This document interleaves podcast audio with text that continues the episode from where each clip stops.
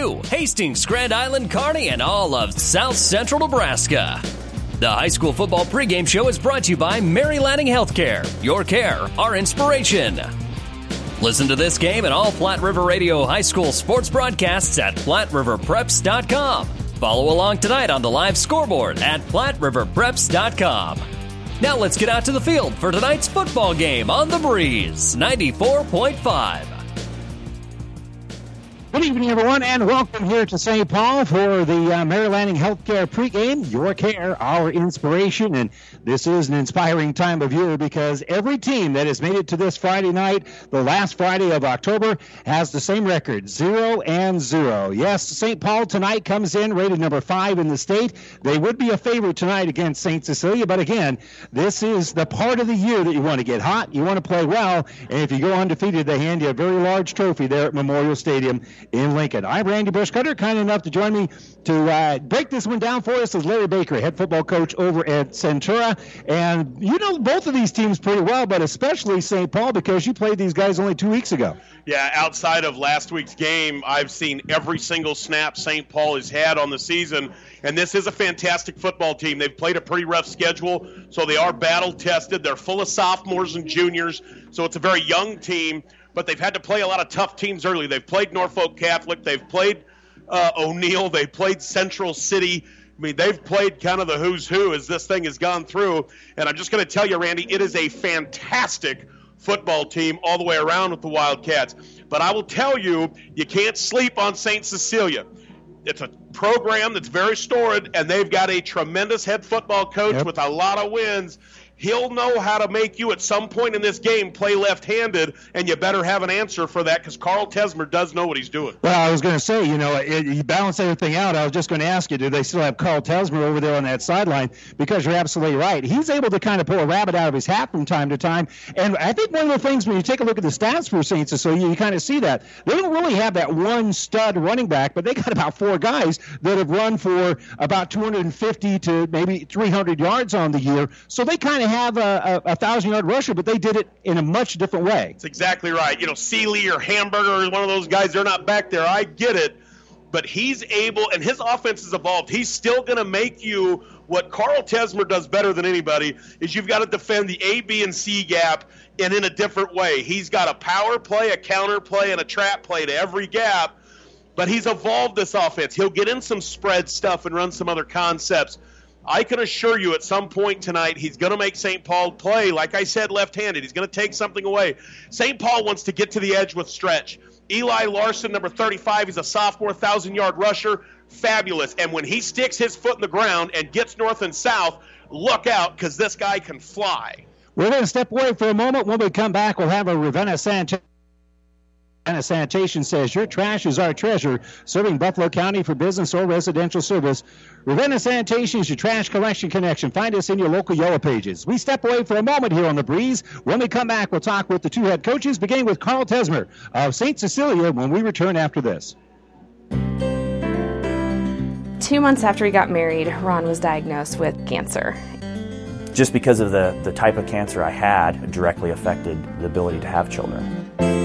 This basically would eliminate any chances of having children naturally. You know, we went from the joy of getting married and starting that part, and then poof, your perspective just completely flips. And so when I found out I was pregnant that Saturday, it was just absolutely mind boggling. It was uh, one of the best days of my life. Made me forget about all that bad stuff that had happened.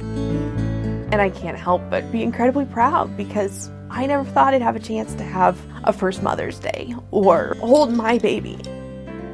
It just makes the love stronger. We are Ron and Kara Faber. And our son Graham was born at Mary Lanning. Mary Lanning Healthcare. Your care, our inspiration.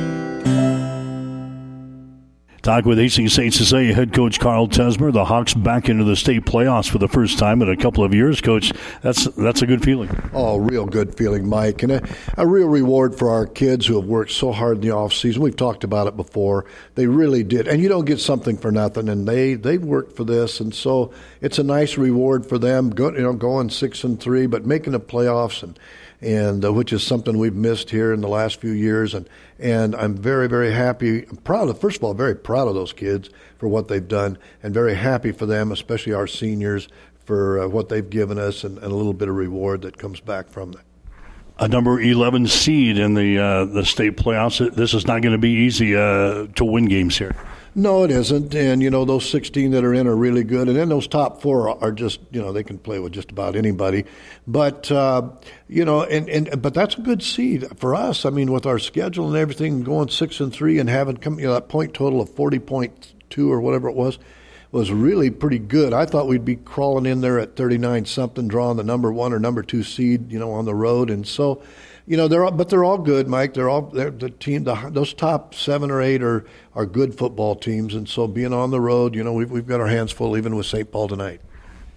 Losses to Donovan Trumbull, and Sutton to wrap up the the regular season. It was uh, not a good finish for your team.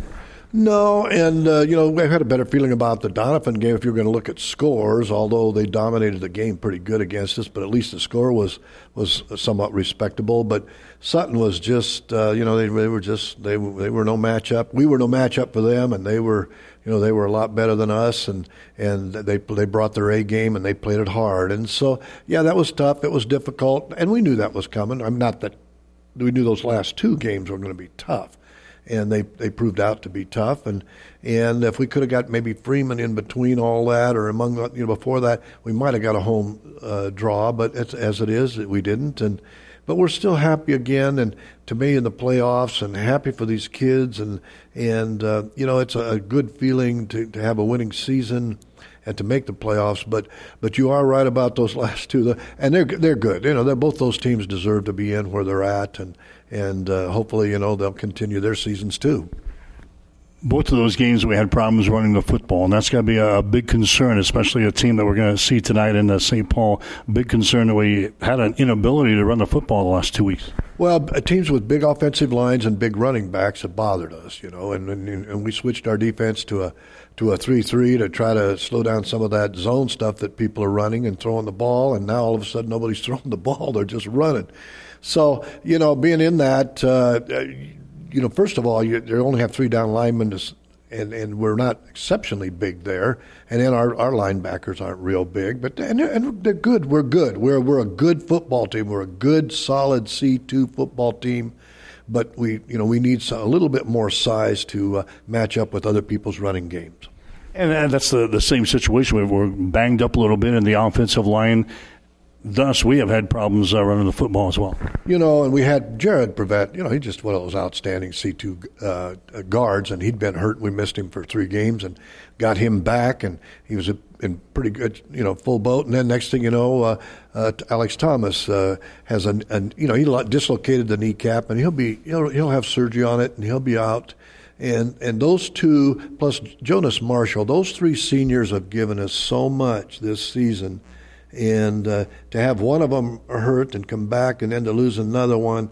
But you know from there we drop down and and uh, those and the people that we have aren't it's not like they're not capable. They're just not seasoned you know there's nothing like a senior that's kind of been through it all uh, after a few years with a lot of experience but you know that's just what we have, and and uh, we've got some good running backs, and so we're hoping that. And Thomas Redeker can throw the ball. He really can. He threw the ball well for us in practice all week, and so hopefully we'll get the kind of weather, and and maybe our receivers will you know, and he'll have a good night and, and make connections. What about uh, St. Paul? The the Cats come in seven and two. They'll be the, the number six seed. What do we know about that? Well, their program's it's up and coming. You know, they've got a nice varsity program, and then their younger kids have got some nice. You know, they got some nice football players down there, and so they've always had size, and they're they're putting it together. They like to run the football, and and uh, with that big offensive line, and then defensively, they're going to play. You know, play it tough. They're going to they're going to challenge us to nick and knit and pick a little bit away, and then hopefully we can hit a pass or two in between all that, and uh, you know, yards and and scores of are, are going to be stingy, you know, for us. But we'll do the best we can, and, and if we if we can, we can play good defense tonight and force them to punt a few times. I think we got a, a chance to play this football team and, and give them a good game. Was their defense. Just looking at their uh, their turnovers, they forced uh, 15 interceptions. They they've they've recovered 12 fumbles. It looks like a, defense that really strives on uh, turning the opposition over. Well, they play those down linemen. Their their four linemen have got a lot of size to them. You know, four man front, and they're down in all fours and they're coming hard. So. Uh, you know, it's an attack type thing. They're they, they're shooting a linebacker, usually an inside one, about every play, other play, whatever. And they get if they can get you in third and long, you're at the mercy. You know, look out, here they come. Next thing you know, you're scrambling and putting the ball up for grabs, and and I'm sure that has something to do with their uh, interception. But a lot of teams are going to throw the ball against them just because they have that size, you know, and they and they strive on on trying to shut the run down, and so they're forcing you to throw the ball and and again, if you have to throw it quick and and uh, maybe aren't set quite uh, as well, then then it's anybody's ball. Is that what we're going to have to do tonight to, to stay in this ball game, throw the ball around a little bit, maybe a little bit more than we have uh, all season long? Well, I think so. You know, and I, I don't know if it's going to get into that 25 pass category, but but uh, you know, if we could make connection, we we definitely want to run the uh, somewhat run the ball and control. We want to control the ball. It's not, it's not a matter of how many times you throw it. You just want to control it and keep it away from them because uh, the longer you can do that, the better, and, and make connections, score, uh, then the better chance you have of, of trying to win the ball game in the long run. Okay, good. Thanks, Mike. Carl Tesmer, head coach for Hastings St. Cecilia. We'll have more on tonight's pregame show right after this. Ravenna Sanitation provides the perfect solution for any solid containment requirement. From the old shingles off your roof to a remodel job, Ravenna Sanitation delivers a roll off box to your house or side of the project. You fill it up and they pick it up. No more making several trips back and forth to the dump. Rely on Ravenna Sanitation to take care of it for you. Ravenna Sanitation is the quality, dependable trash hauling service you've been looking for. Ravenna Sanitation, serving all of Buffalo County.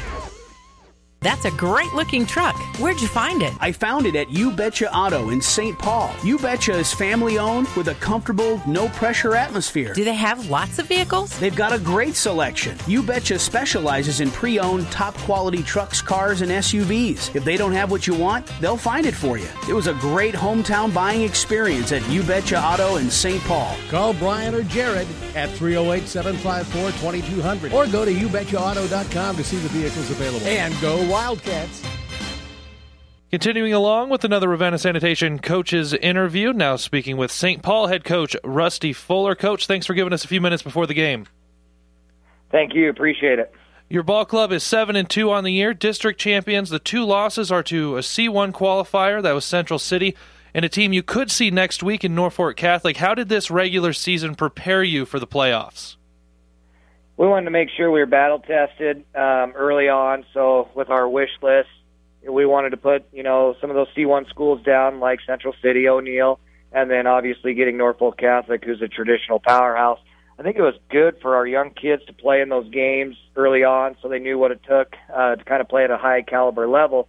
So I feel really good going into the playoffs over the course of the season, you ran the ball, what I counted up to be 83% of the time. What made your run game something for you to lean on?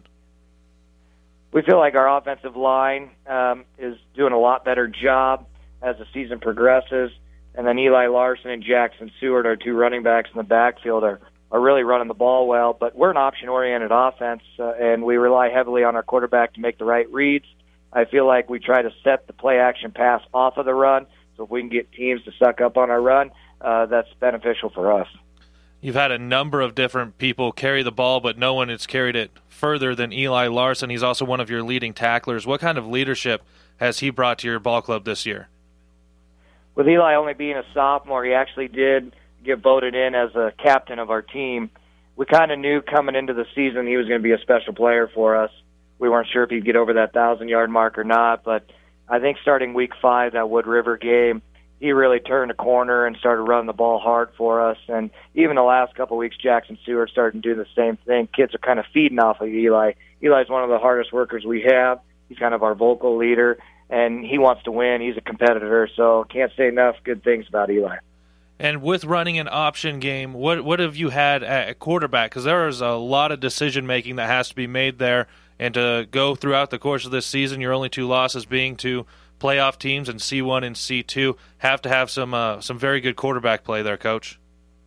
Brendan Knapp's a sophomore. Uh, last year, he didn't hardly get any snaps. So first couple games, uh, we got his feet wet. He struggled early on, but he's really came along. He's a student of the game. He understands the option. He's uh, my volunteer assistant coach's kid, so he's around the game. He's grew up uh, playing the game. He's a very, very smart kid. He makes the right decisions, and so I feel 100% confident with him uh, running our offense. Always nice to have a couple young skill players going forward. As you said, they're both just sophomores. Looking at this week, though, St. Cecilia six and three. Those losses have come to teams all in the C two playoff field. What stands out to you about the Blue Hawks? Very well disciplined team. Obviously, they're well coached with Coach Tesmer. They're not going to make a lot of mistakes. He's going to put them in position to make plays. I think uh, with us is if we don't make any mistakes, and we can establish our run game, we're going to be in good shape. We've got to make them one dimensional. We got to shut down their run, rely heavily on our defense to win this game. But, you know, Hastings St. Cecilia has been battle tested as well, uh, especially playing those three teams that made the playoffs, so they'll be ready to play.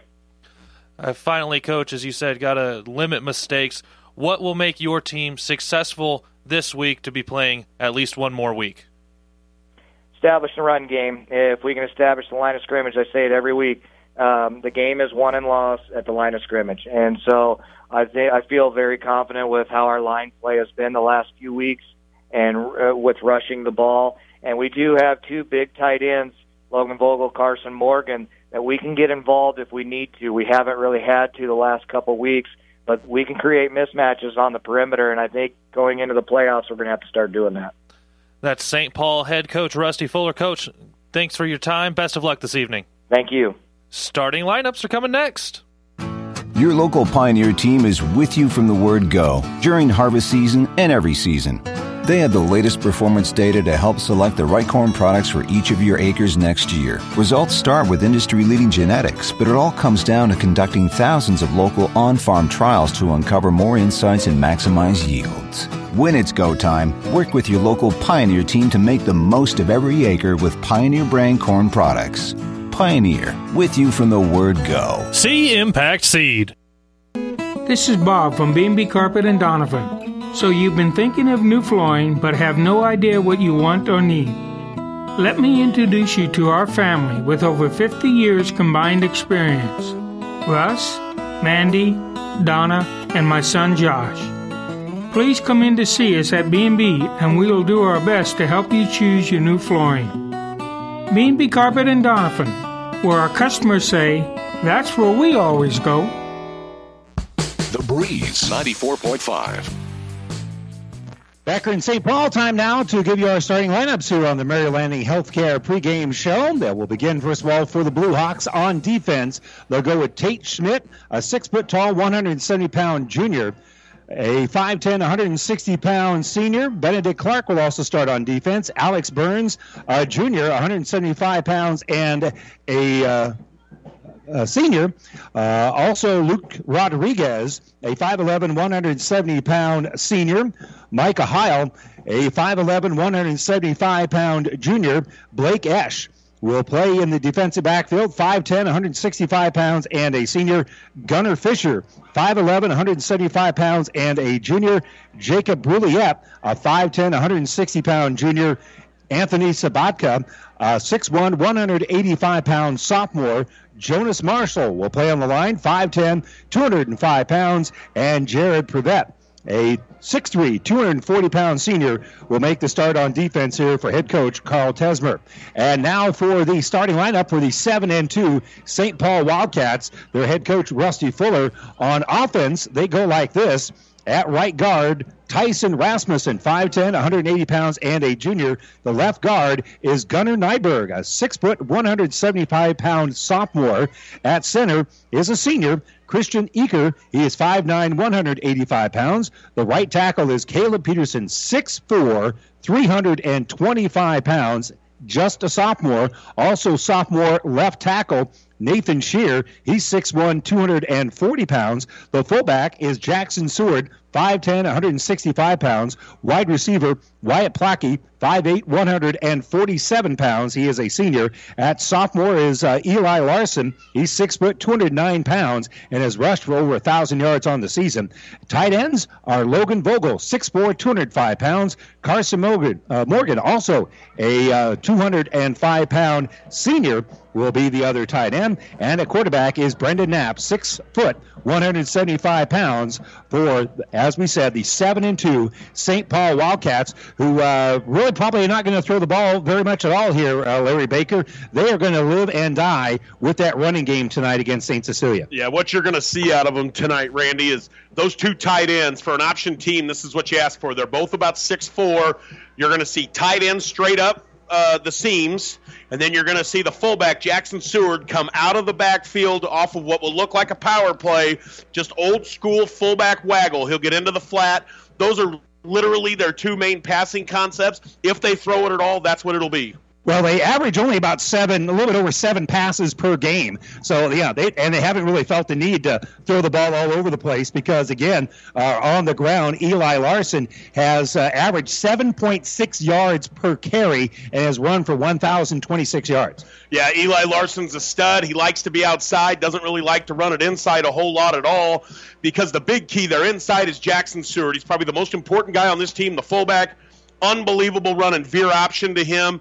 You run veer option, you don't tackle the fullback, it's big trouble for you. And we kind of talked about it being done by committee for St. Cecilia. Their, their strength also is running the football. Mike Ohio has run for 472 yards. Jake Ash for 251 yards. Thomas Rediger, 176. Ben Clark, 288. Tate Schmidt, 250. I mean, you total all that up, you're looking at a 1,300 yard rusher. It's exactly what Carl Tesmer's always done. Very rarely does he feature a back. He spreads the ball around, and that limits the pounding on individual guys, and that's exactly what you're going to see out of the uh, Blue Hawks tonight. So we're uh, getting close to getting this one ready to go here. Of course, uh, St. Paul will be in their all blue uniforms here on their home field, and right now St. Cecilia is being announced, and they've got those rather black pants and uh, really dark blue, if not black, uh, uniforms here for the Blue Hawks. And again, not a stranger at all, being this time of the season. Kyle Tesmer has been one of the most successful coaches. Period. You get into the playoffs, that guy wins a lot of titles through the course of the year. Well, he's got as many playoff wins as a lot of uh, head coaches have career wins. This guy is a magnet to November. He just is, and and so it's no no new piece that he's here. Well, again, you've been listening to the Mary Lanning Healthcare pregame, Your Care, Our Inspiration. We're going to step away for a moment as they're doing the introductions. We'll return with more of our pregame show right after this. I had some things bothering me, some pain, and doctor suspected that it was cancer. All of a sudden, I get a call, and I found out the cancer is moving to your lungs very rapidly. You need to go see Dr. Pornchai immediately. I had knew about the Morrison Cancer Center, yes. I had heard some good things about it. I didn't even think about going anywhere else. Chemo is very tough. They cared about every step of the process. They made you feel at home as, as well as they can in a cancer center. I had nine weeks of treatment, and then, you know, we did a couple more tests down the road with them, and they said things started to turn around a little. It was, uh, I don't know, it's hard to describe. It was like a weight being lifted. It changes your life every minute for the rest of it. I'm Ronald Faber, and I was treated here in Mary Lanning. Mary Lanning Healthcare. Your care, our inspiration. The Breeze 94.5.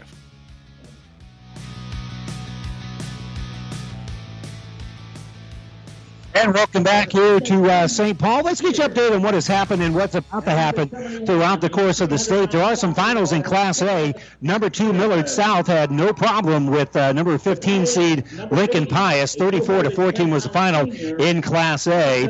Uh, one game underway in Class B. Number three, York has a 21 0 lead over the 14 seed Alliance. That game is in the second quarter. In Class C1, first quarter, Aurora 21 to nothing over number 16 Arlington. That's in the first quarter. Number eight Gothenburg with a 20 to nothing lead over the ninth seed West Point Beemer. That game is in the second quarter. Coming up in a little bit on KICS Radio, it'll be fifth seed at Adams Central taking on number 12 seed Central City. Again, that'll be at 7 p.m. on KICS. Pregame, of course, is already underway, and the second seed Pierce with a 45 to 12 win over Chadron in Class C2. One game's underway. BRLD with a 14. Uh, tr- currently, they're trailing uh, 15 to 14 to the ninth seed Freeman. Freeman has the lead in the first quarter. Of course, we'll have St. Paul and St. Cecilia here on the breeze. Over on Power 99, the second seed Sutton will be taking on Battle Creek. The pregame's underway. They'll kick that one off at 7 o'clock as well. And we're just a moment or two away from getting this one uh, kicked off as well. We're going to step away for a moment here for the national anthem. When we come back, it'll be St. Paul and St. Cecilia for the right to move on in the Class C2 state playoffs when we return right after this. This is Tom at Burt's Pharmacy. Flu season and vaccination season is upon us. Flu shots for Medicare Blue Cross patients are free, and many other plans are free as well. So give us a call for all your vaccination needs. Shingrix, the new shingles vaccine, is also back in stock. Burt's downtown, 402 462 4343. Burt's on 14th Street, 462 4466. Thanks. The team at Klein Insurance has a winning record of service offering home, auto, business, farm, and crop insurance. If you want to score big with service and great rates, stop by 710 South Burlington or call 463 1256 and let the Klein Insurance team win you over.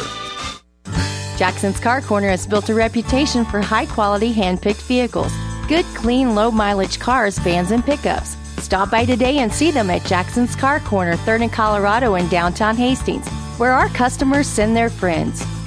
Whether you're talking sports or farming, one thing is the same. You need power. Think Husker Power products for propane, natural gas, and diesel irrigation engines customized to your needs. When you require irrigation power, parts, or timely service, think Husker Power products, your provider of GM powered natural gas and LP high efficiency irrigation engine and fuel efficient Isuzu diesel engines. Call 402 463 1531 for Husker Power Products of Hastings, your full service irrigation engine headquarters. Now, also located in Sutton.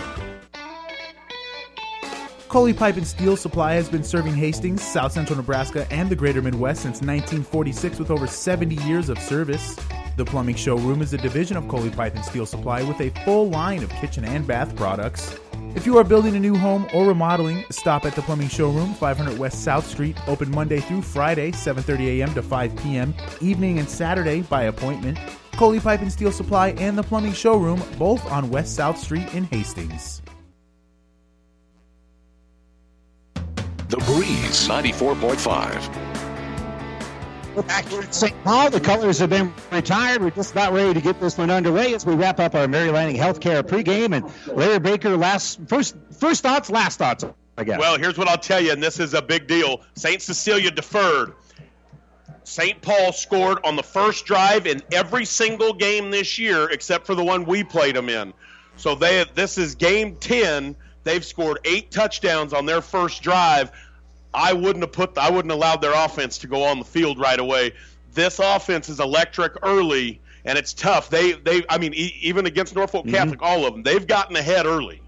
And again, you, you just don't want to fall too far behind, especially if you're Saints. So You're going to see the ball in the air more often tonight for the uh, Blue Hawks than you probably normally do. You talked about that earlier today, uh, but you don't want to get down so far that they know you're going to be throwing the football. Yeah, no question, especially when you don't have the concepts.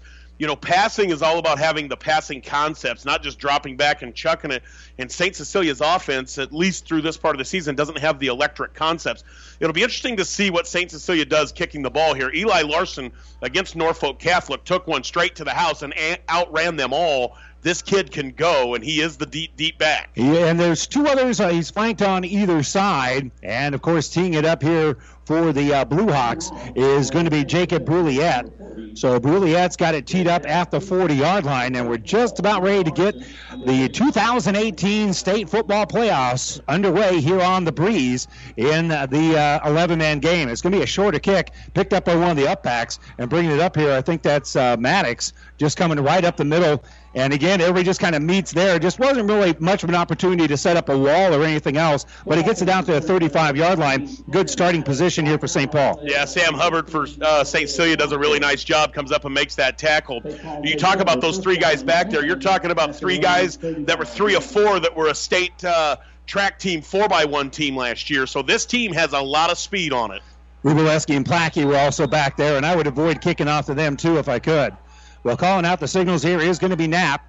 Knapp out of that pistol, man in motion. They're going to hand it off in the jet sweep here to Rubaleski. Rubaleski gets the edge and gets a first down, and he'll put his head down and he'll make it all the way out to the 50 yard line. One play, 15 yards for Tommy Rubaleski. Yeah, and Rusty Fuller there's a rabbit out of the hat immediately. That's the first time they've been empty like that all year. Most generally, they still keep a back in there and that was an empty look with a tight end. There's a lot of things this offense can do out of that.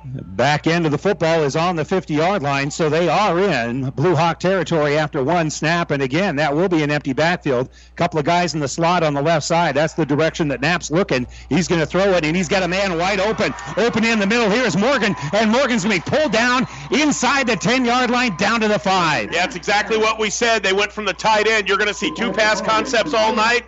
They don't do it very often, Randy, but when they do, they're able to hit pay dirt. That was a tight end seam. He just had his hand in the ground and went straight up the seam. And they're going to call him down with a knee at the seven yard line. So that'll be a gain of 43. Two plays from scrimmage. And just like that, it'll be first and goal here for St. Paul. We're in the first 35 seconds of the game, and now they got a traditional look as they're going to pitch it out here and trying to get the edge and getting that edge is Eli Larson, and Larson has a seven-yard touchdown. Yeah, they were in the eye there and were twins and just ran the toss right to the twins receiver side, and St. Paul caved the side of that line. They were able to get the edge set, just like we said. There they go again, straight down the field. It did not take very long for those balloons to get released here in St. Paul. But the gold and blue balloons are flying, flying over the field as we line up for the uh, extra point. And in kick formation here is going to be Jackson Seward. His holder is going to be Rubaleski. And a good snap good hold, and the kick through the night is up and good. So, first possession of the game, St. Paul is able to march right down the field, 65 yards in only three plays, and they have a 7 to nothing lead with 11-13 to go here in the first quarter. We'll return with the first possession for St. Cecilia. We'll return on the breeze right after this. There's just one place where students are students first, and athletics are played with purpose and perspective. That place is your local high school. High school sports offer more than the joy of competition. Studies show that student athletes in Nebraska are also likely to enjoy greater levels of achievement in other areas of their lives, including academics. High school sports, a winning part of a complete education. This message presented by the Nebraska School Activities Association and the Nebraska State Interscholastic Athletic Administrators Association. The Breeze 94.5. It's going to be 47 seconds to cover uh, 65 yards. And just like that, you talked about how explosive the offense for St. Paul was. They established that early on. Yeah, the deal is there is you worked on that tight end and the seam all week, but you did it out of the eye. There and empty, it changes your coverage up. So a high kick is going to be picked up here by the Blue Hawks at about the five yard line. And trying to get the edge on that right side is going to be Esch. And Jake Ash is able to sneak through there and get it all the way out to about the 30 yard line. Didn't look like he was going to get much at all there and ends up uh, with a fairly decent return out to the 30. Yeah, Ash does a nice job there. And Carson Morgan, who caught the big pass, was able to make the tackle and makes the tackle in a spot. That thing's really going to go if he doesn't make that tackle. So that was a nice job by Carson Morgan. You know, you play your young guys on special teams early in the year. On nights like tonight, though, you put all your starters out. You don't get any rest. And you can't afford to give up a big play on special teams in this situation, that's for sure. First and 10, ball at the 30 yard line.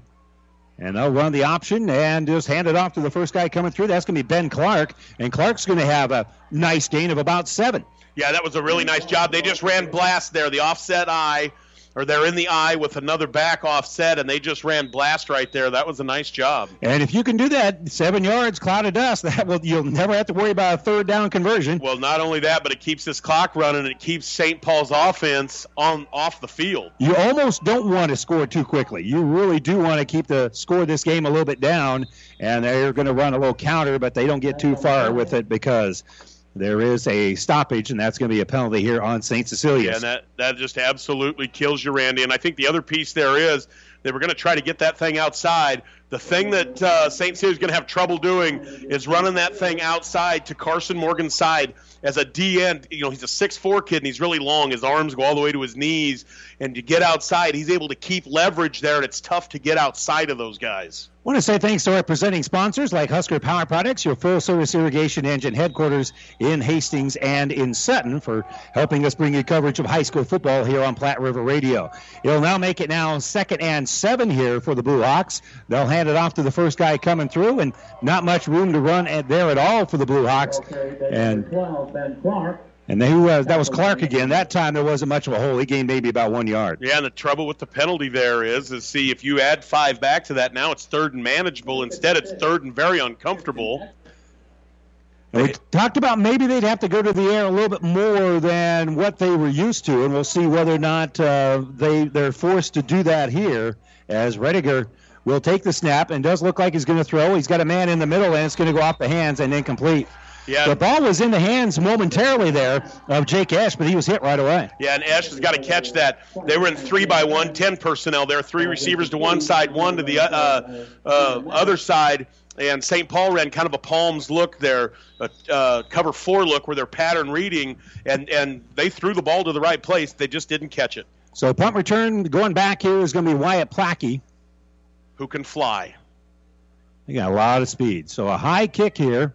And that's going to be Plackey picking it up at about the 35, trying to get the edge. Didn't have much room to get there, but he gains about seven before scooting out of bounds. Yeah, that's a great punt because he caught the ball at the numbers. That speed doesn't matter when you have the sideline as your friend, and when you catch the ball outside the numbers like that, you're able to use. Uh, uh, the sideline. That's a great job there by the St. Cecilia punter. And that uh, certainly does help out if you can do that kind of negate that speed. So the ball will be at about the 42 yard line. Again, St. Paul marched right down the field their very first possession. It turned into an Eli Larson seven yard touchdown. And now a more traditional look is under center here is going to be Knapp. Knapp's going to run the option. He'll just hand it off to the first back coming through off that veer, and they'll gain about two on the play. Yeah, ran inside veer there out of split back. What they love to do out of split back, Randy, is you're going to see them run counter off of that. They pull the guard and tackle, and it's devastating because they'll fake the toss, and everybody wants to chase Larson, and you're going to see Jackson take that thing for big money. You were telling me before the game that you really liked Jackson Stewart, that that fullback. Yes. He's currently standing behind Knapp here, and as they split the backs out there, Knapp's going to roll out, run the option. He's going to keep it himself, and he's going to gain about one on the play.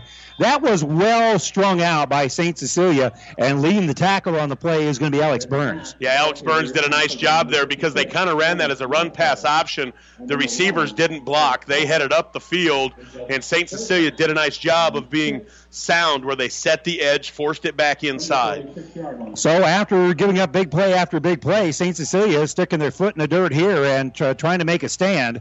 They will have one back out there, and they're going to put Plackey in motion. They're going to hand it off to him. Uh, excuse me, Rubaleski in motion. He'll turn the edge and gain one, and that's going to be it. St. Cecilia, nice defensive stand there, a three and out. No question. And it, it, in St. Paul through this year, as I said, they score first, and then there's always somewhere in the first or second quarter somewhat of a lull for them there.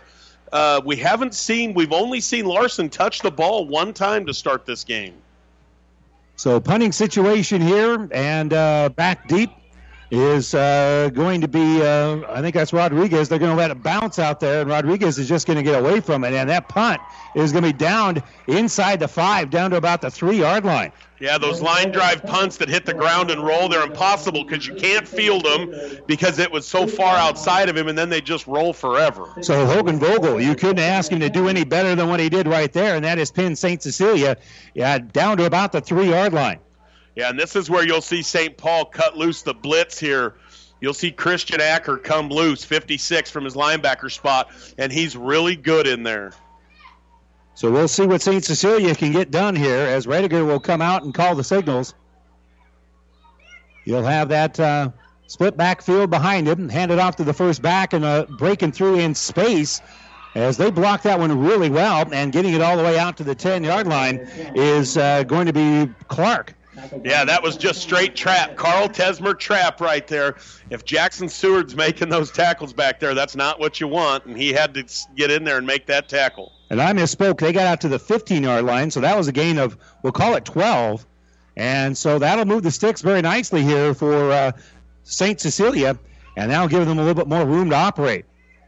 We'll hand off here to the uh, tailback on that right side. Kind of a little blast in there as well, and they're going to gain about three on the play. Yeah, they did a nice job there. That that opening trap is so important because when you're backed up at the two or three, your your playbook is just completely closed. There's very little you can do there, and it turns into a wasted possession. St. Cecilia gets the big play to start, and then they get four on second down. Playbook's back to being wide open here. So Heil with a gain of about four. Redinger will call it out.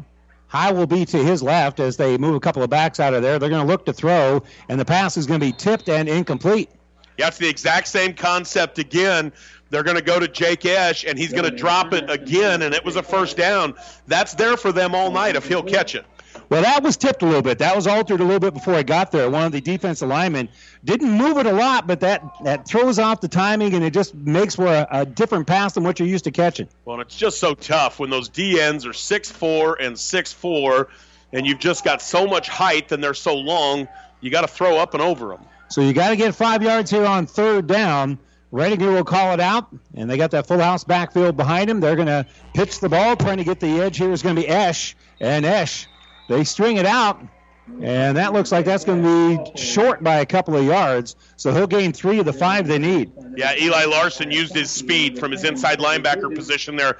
He scraped down the line of scrimmage, and the D lineman did a nice job getting that thing stretched. Again, there you had Carson Morgan uh, and Vogel, Logan Vogel, just doing a fantastic job getting that stretched. Well, they, they reassessed it a little bit and moved the ball forward. It's fourth and less than a yard, and it appears like they're going to go for it at the 24 yard line. And they are. And they'll hand it off, and they've got more than enough. They get the ball all the way out to the 30 yard line. Just a, a quick little hitter here as they spread things out. Two tight ends, but they kind of spread out guys run in different directions and they get enough for the first down, Ben Clark will move the sticks. Yeah, and I think I think that's the right thing to do there uh, to go for it. You're going to need some points. You're going to have to take some chances uh, in that spot. Tommy Rubaleski makes the tackle and maybe to save it.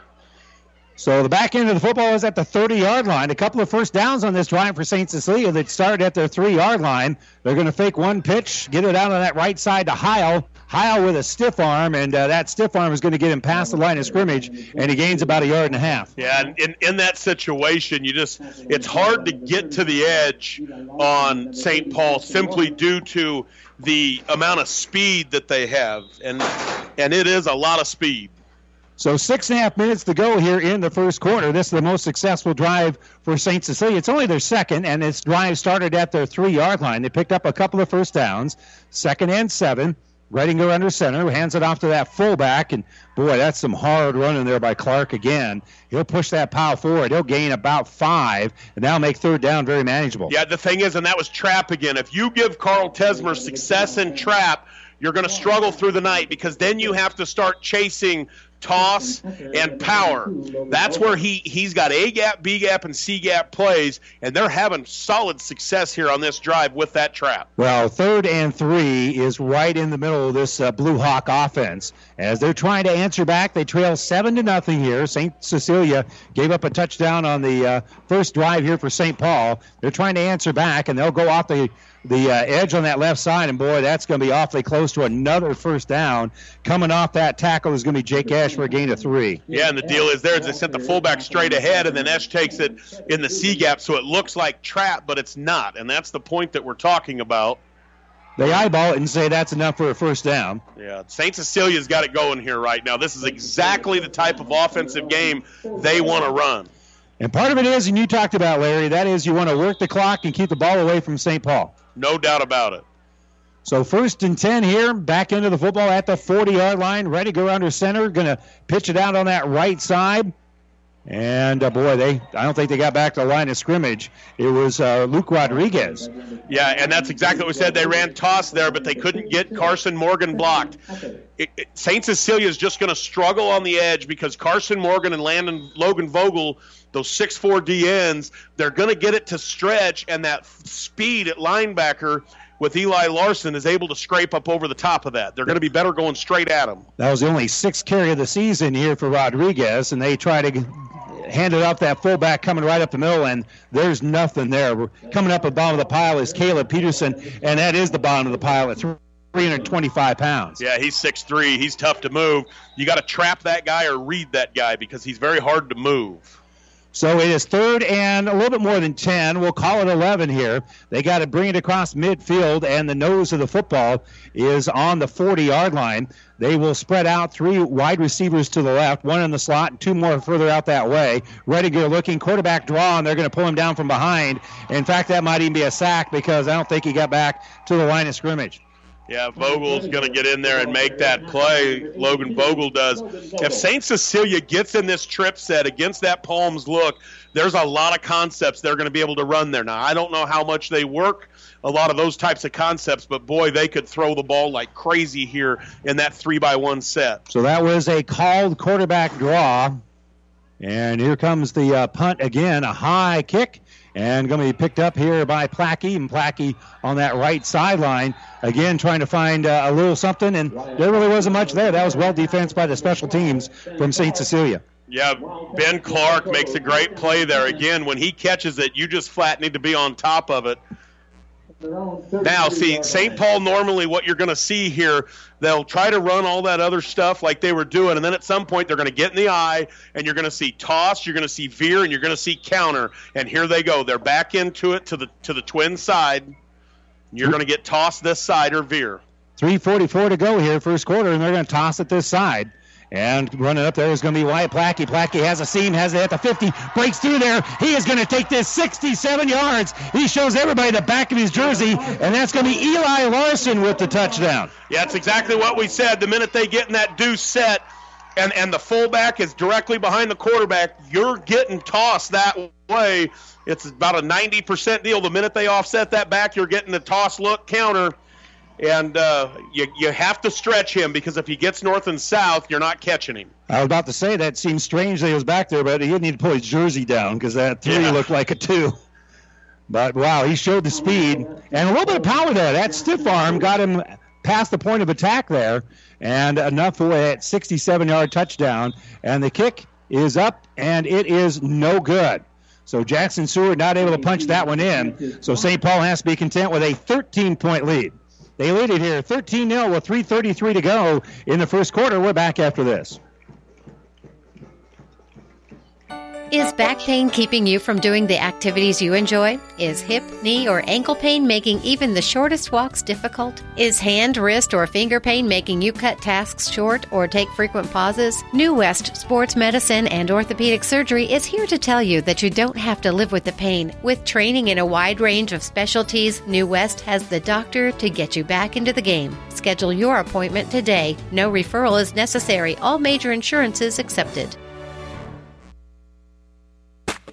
Breeze 94.5.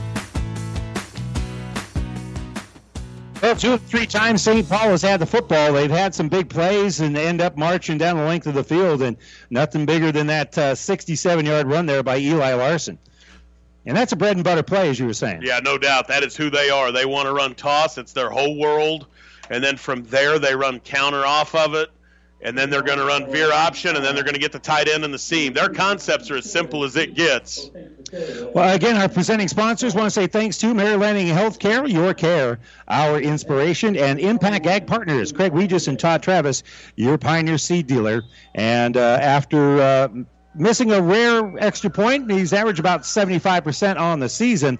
The uh, kickoff coming up here by uh, Jackson Seward. Seward will get it off on that right side and there'll be a little bit of room to run there, bringing across the 35-yard line. That's a nice little return here for the uh, for the Blue Hawks, and coming through there is uh, I think that was Rodriguez who ended up carrying the football there. Yeah, and Tyson Rasmussen makes a nice tackle again.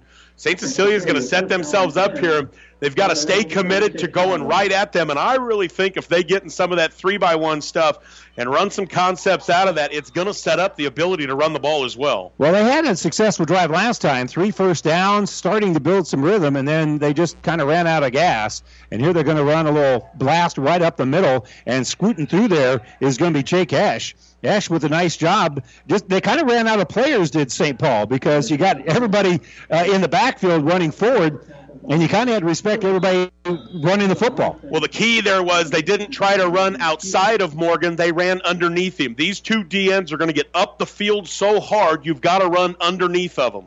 So Rediger will be under center. And again, they'll go with that offset eye. Hand it off to the uh, fullback coming through. Vogel's going to be in on the tackle as they just handed up right up the middle, but it's going to be more than enough for the first down. And Ben Clark's been a workhorse. That's his seventh carry of the night. Yeah, they just did the same thing there to the other side, and and Vogel does a nice job, but he had to turn and jump on his back because he was far enough upfield.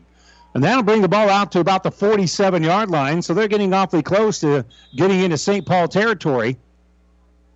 And the Silverhawks with those black helmets, black pants, a little blue on the blue gussets on the side of their jersey, and they'll hand the ball on that right side to Micah Heil, and Heil just goes off tackle on that uh, C gap, and he'll end up gaining about seven. Yep, same type of deal again. Vogel's or yep, Vogel's going to make the play again, but not after an absolutely beautiful gain. And here's what Carl can make it tough for a guy is now he's running inside of those. Um, DNs now that you can get them to stop coming up field so hard.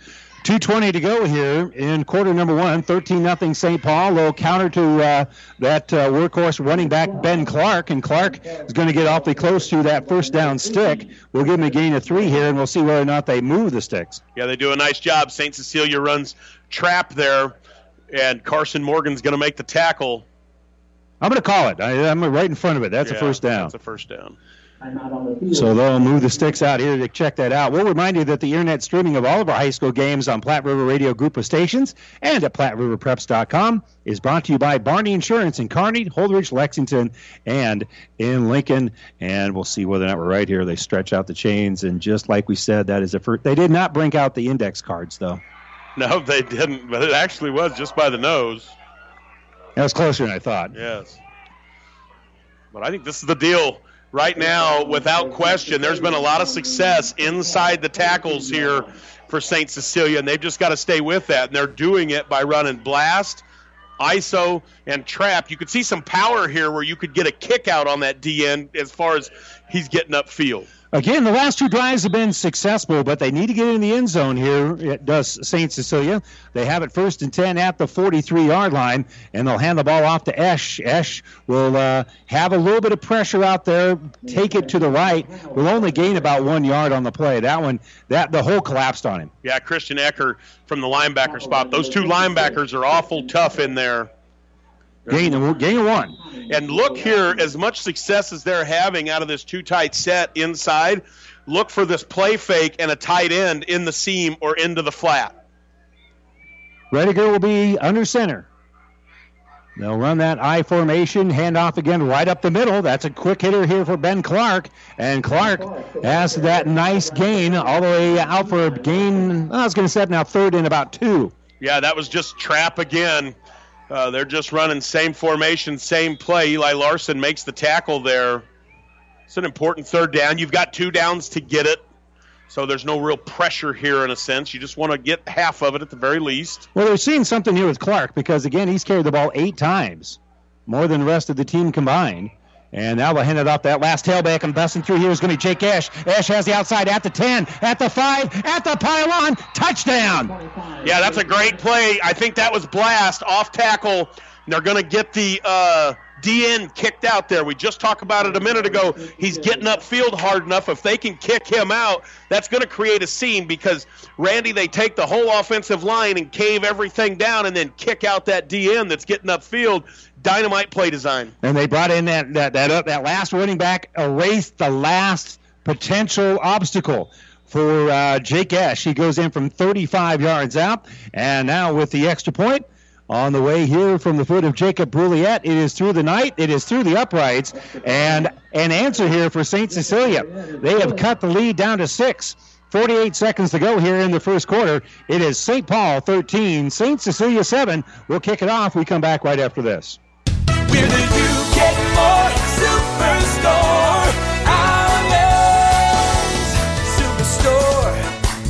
Shopping centered around stop shop that gives you more. Shopping centered around you, you, you. You get more, Superstore, The Breeze 94.5.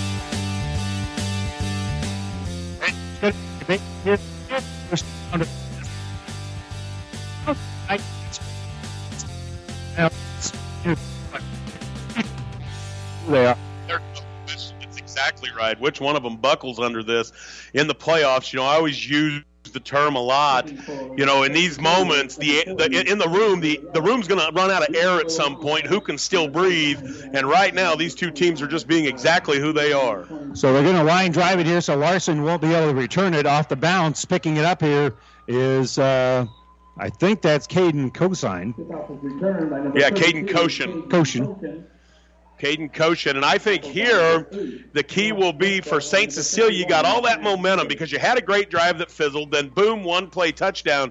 Get a stop here. And if you're the Blue Hawks, all that momentum shifts going into the second quarter. Now we are late in quarter number one. There's only 42 seconds left here before we switch ends of the field here in what has been a very entertaining first quarter. I formation sitting here behind Knapp. Knapp will uh, give it off on that counter, and cutting through there is going to be Larson. Larson will bring it across the 50 yard line, and will have enough for the first down, it appears. Gain of 11, we'll call it. Yeah, it's always very interesting. They come out and run all kinds of crazy stuff, and the minute they get back into the eye, they become extremely hard to stop, does St. Paul. That will stop the clock to move the sticks as they are in St. Cecilia territory with a first down. Okay, offset here. Watch counter. Watch counter going back to the left. And they're going to pitch it to the right. Larson trying to get the edge, and he's going to be forced out of bounds near the line of scrimmage. That was well diagnosed by St. Cecilia, and riding him out of bounds there is going to be Jonas Marshall. Yeah, Coach Fuller setting up his counter here. There is no doubt about that. If I'm St. Cecilia right now, I'm blitzing the field side because he's going to come with his counter. Well, that stopped the clock with 23 seconds to go. And so a huddle, you don't see those a lot anymore in high school Yeah, football. that's right. St. Paul uh, does call it out. Knapp will uh, put into the slot Rubaleski on this right side. He comes in motion. They're going to run the option with him, but keeping it here is going to be Knapp. Knapp has the edge. They throw a flag. He gets it out to the 30 yard line down inside of there. Kind of a late flag, but at the point of attack, more than likely, this is going to be a hold. Yeah, they mauled the guy on the edge out there. St. Paul did. So this is coming back. This is one of the things that's hurt St. Paul through the year. They'll get in spots where they can't stop turning it over, and then they'll have big play after big play called back due to penalties. Well, they're still a young team. We kind of lose sight of that a little bit. All sophomores. Know, I mean, they. I mean, they literally graduate about two kids, three kids that play a lot. And so there's going to be some good days ahead. But you know, again, you want to you want to make hay this season as well. Yeah, no If, question. if nothing else, the further you get in the playoffs, the more seasoned the more experience they'll have, and the hungrier you'll, they'll be next year. No doubt about it. So Now, the other thing to be careful here with St. Paul, their bread and butter piece, we saw it on the first drive, the tight end in the seam, that fullback waggle. You're going to see that fullback come out of the backfield and head to the flat, and everybody is so worried about Larson on the, the power play they'll show. He's open about 90% of the time, and they go to it when they get in these spots. That'll be second and about 19 here. It's a spot foul, and so it'll be about 19. I think they're going to let the clock expire. Yes, they are. So gives them an opportunity to talk about what they want to do here on second and 19. They'll have it at the 43-yard line with a 13 to 7 lead over St. Cecilia. We'll return to St. Paul to start the second quarter right after this. Ravenna Sanitation provides the perfect solution for any solid containment requirement. From the old shingles off your roof to a remodel job, Ravenna Sanitation delivers a roll off box to your house or side of the project. You fill it up and they pick it up. No more making several trips back and forth to the dump. Rely on Ravenna Sanitation to take care of it for you. Ravenna Sanitation is the quality, dependable trash hauling service you've been looking for. Ravenna Sanitation, serving all of Buffalo County. Rivals Bar and Grill is a proud sponsor of all area athletes, teams, and coaches. Get to Rivals every Thursday and Friday to enjoy great food specials at competitive prices. Remember, Thursday night is pizza night, so stop by and enjoy a slice or call it in to go. Rivals is cooking for your team. Stop in before or after the game and enjoy your favorite Rivals pizza. Rivals Bar and Grill, open daily at 11. Rivals Bar and Grill in Hastings on Osborne Drive East. Best of luck, teams! The Breeze 94.5. Welcome back to the Husker Power Products broadcast booth. Powered by natural gas Ignition engines from Husker Power Products of Hastings and Sutton. So second and 19 here for St. Paul. They lead it 13 to 7. Under center is Knapp. He's going to run the option. Now he's will pitch it out to that right side, and that's going to be a loss on the play. St. Cecilia was ready for that. Yeah, dynamite job by St. Cecilia. Assignment football. You got to have a Duke, a Queen, and a Prince, a dive, a pitch, and a quarterback player on every option play, and they played that tremendous there. They uh, gave it to Jackson Seward, and Seward actually is going to lose a couple yards on the play. And now you got third in a month. Yeah, you got an offense that can do it too. Well, the thing you got to, I mean, it's just hard. When you've got six, four tight ends in the seam, it's hard. So calling out the signals here is going to be Knapp. He'll be under center. They split that backfield behind him and he'll drop back to pass. They stay in to protect him. He'll roll to his right. Knapp will throw on the run, and it's going to be over the head of Morgan and fall incomplete. Yeah, they needed to throw it right away. They ran the play we talked about. They ran both tight ends straight up in the seam, and he didn't get the ball out of his hands. And then from there, that play's kind of dead because you don't have any other concepts with it. Well, some guys rolling out in the pocket, and, and again, Knapp's a good runner. I think that would be a strong suit down the road, and maybe later on they put in more options with that. Well, this is a great job by St. Cecilia to get off the field. So the punt here from Vogel, and uh, it's going to bounce, and allowing it to bounce out there is going to be Rubaleski. But you know, again, it was uh, down that sideline. Even if he would have caught it, he'd taken it out of bounds immediately. It'll be down at about the 25 yard line. Yeah, and here you go. You know, we said after that touchdown by Saint, what they needed to do was to come back, get a stop, get that momentum into the second quarter, and here they go. And I think they're poised now.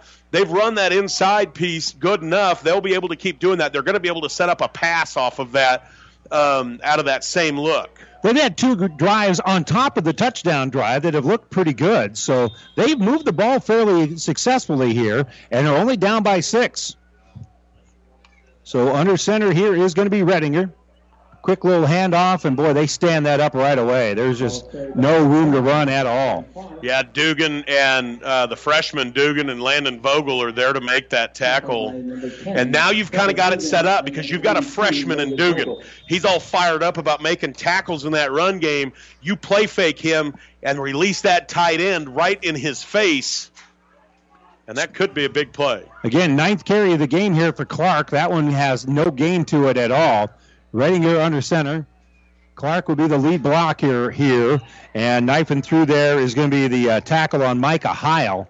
As again, uh, nice angles that time for St. Paul, taking away all those lead blockers away from him. Yeah, nobody accounted for Jackson Seward there, and he just was standing and waiting in the hole. Now you've got third and really somewhat uncomfortable when you're a running team, it's hard to throw the ball sometimes in these types of situations. Maybe we see another three by one look here, would be my guess. And if St. Cecilia catches it, there's plenty here to it. Well, they're going to split uh, three wide out to the right. One of them's in the slot, and two out further than that. And calling it out, rolling that direction is going to be Redinger. Redinger throws, and it's going to be incomplete. He was uh, trying to connect with uh, number uh, 40 there, Bruliette, and uh, that one is going to fall well, safely to the turf. And this is what I talked about. You know, those concepts aren't crisp. They run an OTB with number three, where he's over the ball. Number one runs the stick, or two does, excuse me, and he needs to sit in the window, and number one needs to continue up the field. That concept against this defense will be open, but number two has to sit on the stick. He can't squishy that. So Rodriguez in into punt, and he puts a high punt up there, and it's going to be uh, caught, and really no room to run there at all for Plackey. I'm, I'm sorry for Rubaleski. Yeah, we'll see now. Uh, St. Cecilia's defense is going to have to stand up again. But I, out of that three by one set, I think if you bubble with three, stick by one, and vert, uh, uh, or stick with two and head vert with uh, one, you've got tremendous concepts there. Guys will be open. I don't think St. Paul believes that St. can throw it. Well, they're 0 for 3 and again, that all three of the passes have been when we've known they were in a passing right. situation. So 9:39 to go here. 13 to 7. St. Paul with a six point lead and the football here as they start the drive and just hand it off right up the middle. A quick little hitter and not much room to run there. Yeah, straight veer option there is what you're going to get. Uh, and Jared Prevet is going to make the tackle there for St. Cecilia. Does a nice job. A 6'3", 240 pound senior. So Seward with the short gain. He'll set up now second and six, but that's that's not terrible. You're still you're still within schedule here. No, actually, both teams can kind of feel halfway decent about how first down went. And again, they'll have that I formation here behind Knapp. They tighten it, and uh, the tight end jumped on this near side, and that's going to cost St. Paul five yards. And now you're now it changes things a little bit. Well, what you're seeing, St. Cecilia the whole way here has been stemming. They're lining up and then they stem late, and they're the stem. And, by that I mean the D lineman move. They stemmed late, and it caused uh, uh, Vogel to jump off sides. The reason they're stemming late is they're not allowing St. Paul to set up their veer option. They want to identify who the read is pre-snap, and when they stem, it changes that read and really will give a young offensive line a tremendous amount of trouble. Well, that that's one of the chess pieces. You kind of talked a little bit about uh, Coach Tesmer making you play left-handed, and part of that is playing chess when they're playing checkers. And they move up front on the defensive line, and I think the offensive line responds with a movement of their own. And there was the split back counter. That was split back counter was going to uh, be, and it was going to go. But they blow it dead yep. even before they get the ball handed off. The five-yard penalty, two straight five-yard penalties now going to make it now second and 16. And there they've waited all night to run their counter, their favorite play, and didn't get the thing off. This is what we talked about. It just at certain times this year, St. Paul just not been able to get out of their own way on offense. 8:38 to go here before halftime. St. Paul does have a 13 to seven lead. And again, they'll have a wing back on either side. Put one of those in motion, and another stoppage here. And I don't yeah, it's going to be a timeout. timeout. Yeah, and he is not happy. Uh, he's super mad. He's mad at Vogel there. So the timeout is being taken here by uh, St. Paul. We'll take the timeout as well. 8:36 to go here before halftime. 13 to seven. St. Paul with the lead, and a very upset coach. We're back right after this. If your last new car dealing resembled a full contact martial art and not near as much fun. Friesen Chevrolet in Sutton says, Come find out what low pressure customer based auto dealing is all about. The same is true for service and parts. In this day and age where nobody knows your name, Friesen Chevrolet Sutton is greeting more and more folks by their name. And that's why they say if you're smiling when you're driving, Friesen is the reason. Friesen Chevrolet in Sutton. The Breeze 94.5. We are in the midst of a Friesen Ford and Chevrolet timeout. As we just heard, if you're smiling while you're driving, Friesen is the reason. But Friesen Chevrolet in Sutton and Friesen Ford in Aurora. Friesen is where you need to go for that new car to get you back into the game and get you to the game and then back again. Check them out online at FriesenChevy.com and FriesenFord.com. So two straight five-yard penalties that made this second and long here for St. Paul, and they're going to pitch it out here to Larson. Larson gets the seam, makes a little juke, makes a man miss, has it at the 40, and we pull down at the 50-yard line. That'll be a gain of 21. That will fix a lot of what ails you. Well, I think that's the deal. You know, Larson has touched it very few times tonight. When he has, five times is all. When he has, it's been electric. Right there, I get it at second and 15. You don't have to go outside of who you are. So that'll put the nose of the football right at midfield. And again, kind of that, that that'll let the air out of the, out of the balloon a little bit for St. Cecilia because you really felt like, yeah, we're going to get the ball back after we've been moving. But as it is, out of the I formation, under center here is going to be Knapp. Another pitch out here for Larson. Larson has a lead blocker. He'll take it to that point of attack, put his head down, and he'll gain about eight on the play. You can see why he averages 7.6 yards per carry because most of his carries so far have been that if not more. Yeah, it's been that way all night. And now this is what St. Paul does to you. Once they get that work and they're going to hit their counter for about 30, yeah, then you're chasing it. The minute you have to start chasing St. Paul from gap to gap, you've got real problems. Well, again, Larson, that's his sixth carry of the night. He had a seven yard touchdown, a 67 yard touchdown. He ran for 11, 21, and 9. He had one play with no gain. He'll be in that I formation And they will hand it off to him right up the middle. Not much room to run there at all. It might be enough for the first down. No, I think they're going to put him right back to the line of scrimmage. So no gain on that. Yeah, they ran counter to the tailback there. Their best counter play is to their fullback. And and Larson's not great inside the tackles. He's really not. He's a great edge setter. He wants to get to the edge and get north and south. And he's got that nice cut. You know, that's one thing he can do. He he gains speed, it seems like, when he cuts in. Yes. He goes from fast to faster. So it'll be third and one here. I formation. Quarterback's going to keep it. Knapp will just follow that line surge all the way across the 40 yard line down to about the uh, 37. So that'll gain a good solid three when they only needed about a half yard. Yeah, that was a tremendous quarterback sneak there. You hate it when you give them up, but that was a nice job by that offensive line. So ball will be spotted at the 36. First and 10 here for St. Paul. They have the 13-7 lead. 6:40 to go before halftime. And again, Larson in that I formation. His lead blocker is going to be Seward. And looking over here is Knapp over to the sideline. They'll put a man in motion. That will remove the fullback. So only one back in the backfield. They're looking to throw the football. Knapp has time. Now he's going to run and he'll cut back to the inside. Now back out to the outside. He's going to get wrapped up there by Jake Esch, and so he won't gain much on the play. Looked like he maybe had a, a, a seam or two that he just kind of gave up on, and he gains only two on the play. Yeah, he's afraid to throw. He's got, I mean, he had Landon Vogel right in the seam, the tight end again, and he will go up and get it. All he's got to do is drill that ball in there because that is open. It's been open every time. Well, he did have a 43 uh, yard completion to Morgan earlier tonight. On that same play. Gain of eight, I mean, gain of two will make it second and eight.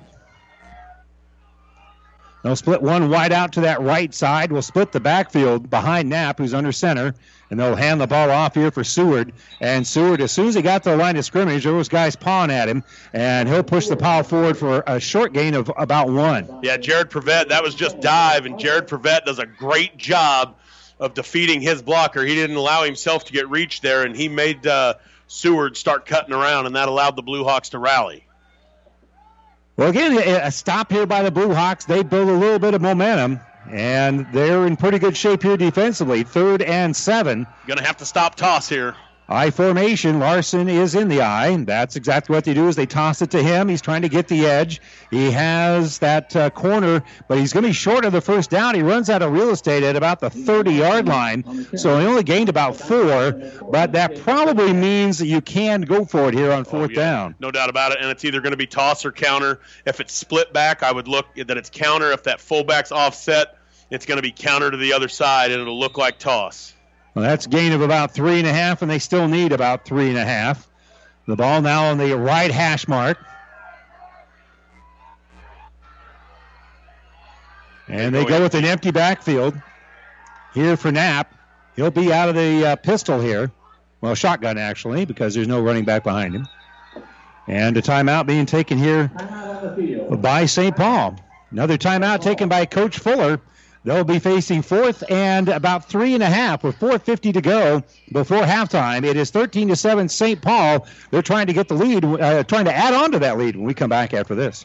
Get more than you expect Furniture Direct. It's time to power up and save at Mattress Direct in Hastings. While supplies last, get a Queen Beauty Rest mattress and power base for only $9.99. That's a savings of $250. Not only do you save big on a Beauty Rest mattress, you also get an adjustable base that has a built-in sleep tracker sleep monitor. Now that's getting more than you expect. Mattress Direct, next to Furniture Direct on South Burlington and Hastings, and find even more savings online at FurnitureDirectHastings.com.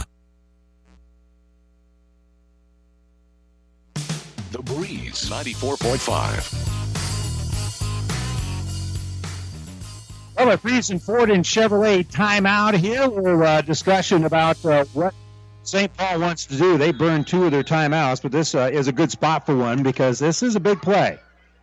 And they're going to go with that I formation. Under center is Knapp. It'll be Larson in the eye. They pitch it out to him. He's got lead blockers. Cuts back to the inside. I don't think he got it. No, he did not. No, he needed to stretch that further to the sideline, and he'd have got there. That's a great job. No, the St. Paul kids are saying first down. I don't think so. Well, the way they got it spotted, and I have a little bit different angle at it, looks pretty close, and it's close enough to uh, bring the sticks out. I'm going to write down three in my stat sheet here, and because I think he's going to be short. But they're going to stretch this out. It's going to be close, Larry. Yeah, I think it's going to be close too. If he stretches that more to the sideline, he gets it for sure. He cut up a little soon. Right. Yeah. Sometimes you just kind of feel like maybe there's something there, and I, I just it just closed on him. Yeah, that's going to be short once they stretch that out. Yeah, there's a lot more links to that chain. Yeah, he's short. And so St. Cecilia is able to hold defensively, and they'll get the ball back at about the 27 yard line. That's a little boost of confidence. And actually, I think stretching the chain makes it even more of a momentum builder no for the Blue Hawks. No question. They all got to get jacked up there. Four and a half minutes left. And and St. Paul gets the, or excuse me, St. Cecilia gets the ball to start second half. This is one of those drives as a coach. You tell your coaches, hey, let's get a two for one. Let's take a 14-13 lead to halftime, getting the ball to come out. I love this three by one look. Well, they're going to put uh, the quarterback in the uh, shotgun here. That's Redinger. Has a running back just to his right. He'll throw it quickly on this left side. Quick uh, screen out to Esch. And Esch is going to get back to line of scrimmage, and that's going to be it. Yeah, and right there, you've got a situation where uh, Luke Rodriguez is out there and he's not blocking. So he either needs to block the guy over him because they're playing uh, St. Paul's covering three with two. So you either got to block him or set him on a stick behind the number two defender because then you put the defender in conflict. He's either got to chase the bubble or you throw the stick. Well, the game more than I thought. He got one yard on the play. They're going to hand the ball off to the uh, first back coming through. That's going to be Clark, and Clark is going to get very little on that play as well. Yeah, that they. Uh, I'm not sure that was trap again. It was the same type of look they'd been running. Now you've got third and medium. Four minutes left here in the half. About seven here, so third and seven. And the good news is that clock is still moving and play keep away from St. Paul, but you really would like to get at least one first down here. And as you said, if you can put it in the end zone, you have a chance of not only taking the lead into the locker room, but then the opportunity to build on it with the second half start. Rolling out after the snap is going to be Redinger. Redinger is going to throw on the run, it's going to be intercepted. The interception by Seward. And Seward will put his head down. There's a flag down as well, and he'll get just short of the uh, 26 yard line. And we'll see what the flag is. It it's seemed holding. it it's came holding. down late. Yeah. Yeah, no, they they tackled Carson Morgan, the DN. Look, he's still trying to get his shoulder pads fixed. That's going to be holding on the Blue Hawks. If he throws it to the number one receiver, he had him on the go. It was a pretty good concept there. They ran the out and then took one vertical. So for Redinger, that is his sixth interception on the year. Yeah, that's 16 picks for St. Paul, and they get them in weird ways like that, just dropping guys in holes. 27 yard line. Well, you know, when you're having a magical year, you, you're opp- opportunistic. You know, things kind of find you as well. And a great opportunity here for St. Paul to add on to their 13 to 7 lead. Only one timeout left, but should not be an issue here with 3.24 to go. I formation, hand off to that first back coming through, and that's going to be Seward. And Seward looked like he was going to be stopped for no gain. And by the time we unstack things here, it's going to be a gain of about six and a half. Yeah, that was just inside veer, running uh, veer play right over the guard, reading the first guy outside of him. And that time, the defender outside of him, I believe it was uh, Jared Prevet, he, he didn't. Uh, uh, no, maybe it was the defender outside of that. He didn't tackle the fullback. He just stood there. If you're left unblocked, you have to tackle the fullback. There's just absolutely no question. Well, he's a 165 pound fullback, but he runs a lot tougher than that. And they're going to hand the ball off to him again, and that's going to be another quick hitter. That's going to set up a first down at about the 12 yard line. That'll be a gain of eight. Yeah, I think that's Janice Marshall, maybe. He just did it again. He's just coming up field and watching the fullback go. You have to, if you're left unblocked, your first step has to be down so you meet his veer angle and your veer angle, and you have to tackle the fullback. So be first and 10 at the 12. Again, I formation at fullback Seward. Larson will be in the I. Hand off again, right up the middle. Bouncing off the first guy is going to be Seward, and Seward still moving, getting it inside the five yard line. And so that'll be a gain of seven on the play and sets up now second and. Well, actually got more than that. He's got nine on the play. Yeah, that was inside veering out to the other side. They're just leaving the five tech, climbing everybody to the backers. Three straight uh, handoffs right up the middle here for Seward. Gain of seven, eight, and now nine. Well, you won't gain nine here because it is uh, uh, second and one at about the four yard line. Yeah, see, now they pop out to fives. Pitch out this time for Larson. Larson will try to cut to the inside, and he's pushing that pile forward, and he takes the pile into the end zone. Yeah, that was a heck of a play there. Eli Larson, four yard touchdown. And that's just old school veer right there where it goes veer, veer, veer, veer. So we got to get tough inside. And there the stem went five tech to this side, and then they shifted the entire line instead of going with the zero and two fives. So they were able to set the edge easy on the other side. So Larson with his third touchdown of the night, 19th touchdown on the season. They missed a uh, kick earlier, so they're going for two here. Knapp will be the uh, only guy in the backfield here. They bring a man across in motion, fake the handoff, rolling to his right here is going to be Knapp. Knapp's going to throw late into the end zone, and the two point conversion is good. Yeah, that was a really good job. That's Vogel. Uh, Landon Vogel does a good job there coming back for the ball. So Vogel will catch the two-point conversion, and it is now 21 to seven, a 14-point lead for St. Paul with a minute 50 to go before halftime. We'll take a quick break. We'll be back with a kickoff right after this. Gary Michaels Clothiers is celebrating, celebrating 35 years of business in Hastings and five years in downtown Kearney. Celebrating you, our terrific customers who have made us so successful. Take 35% off all in-stock suits and sport coats, 25% off all men's and ladies' clothing, an additional 20% off all clearance clothing and shoes, door prizes for a new suit, Brighton purse, and so much more. Come celebrate at Gary Michaels Clothiers in downtown Hastings and Kearney. The Breeze 94.5.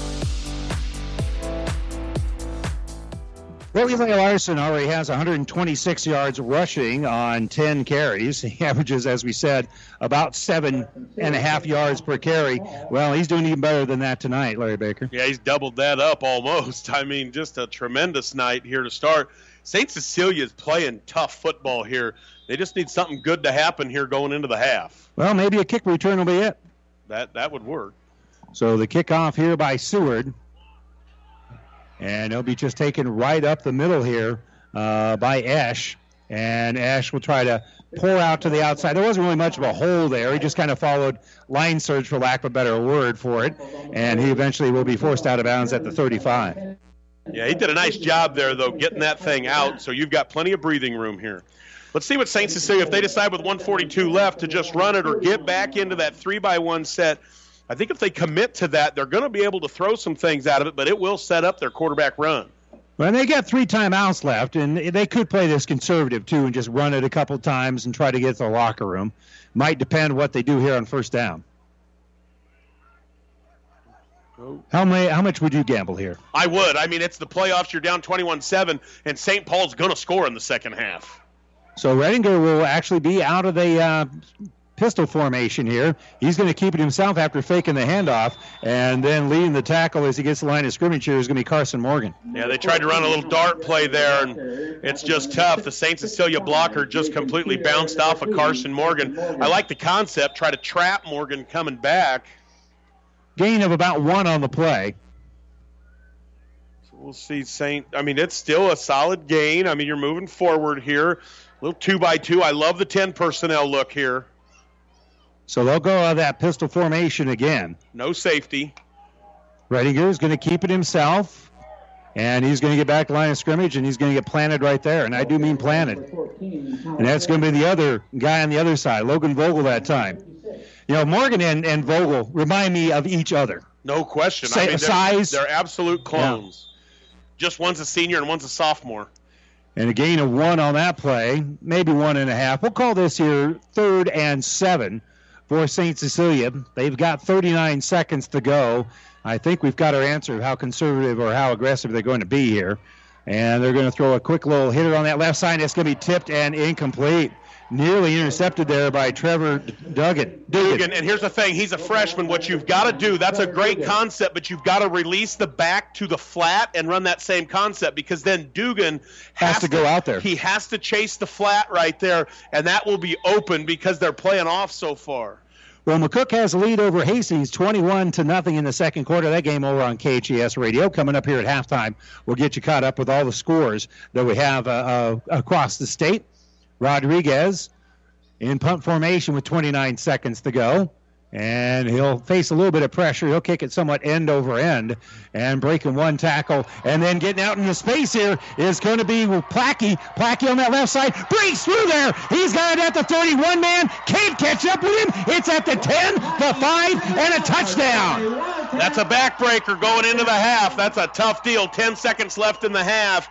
You're going to be 28 7. Plackey can fly. Again, he ran at the state track meet in the 100 last year. Well, they kicked it out the plaque, and it looked like he had him seamed in there in a little bit, and he just busted out through the, a lot of traffic out there and takes it to the house. And I believe that would be 62 yards. Yeah, that was a tremendous play. Plackey's played a long time. He started as a freshman. He's been in this program, and he's done a nice job. He's played a lot.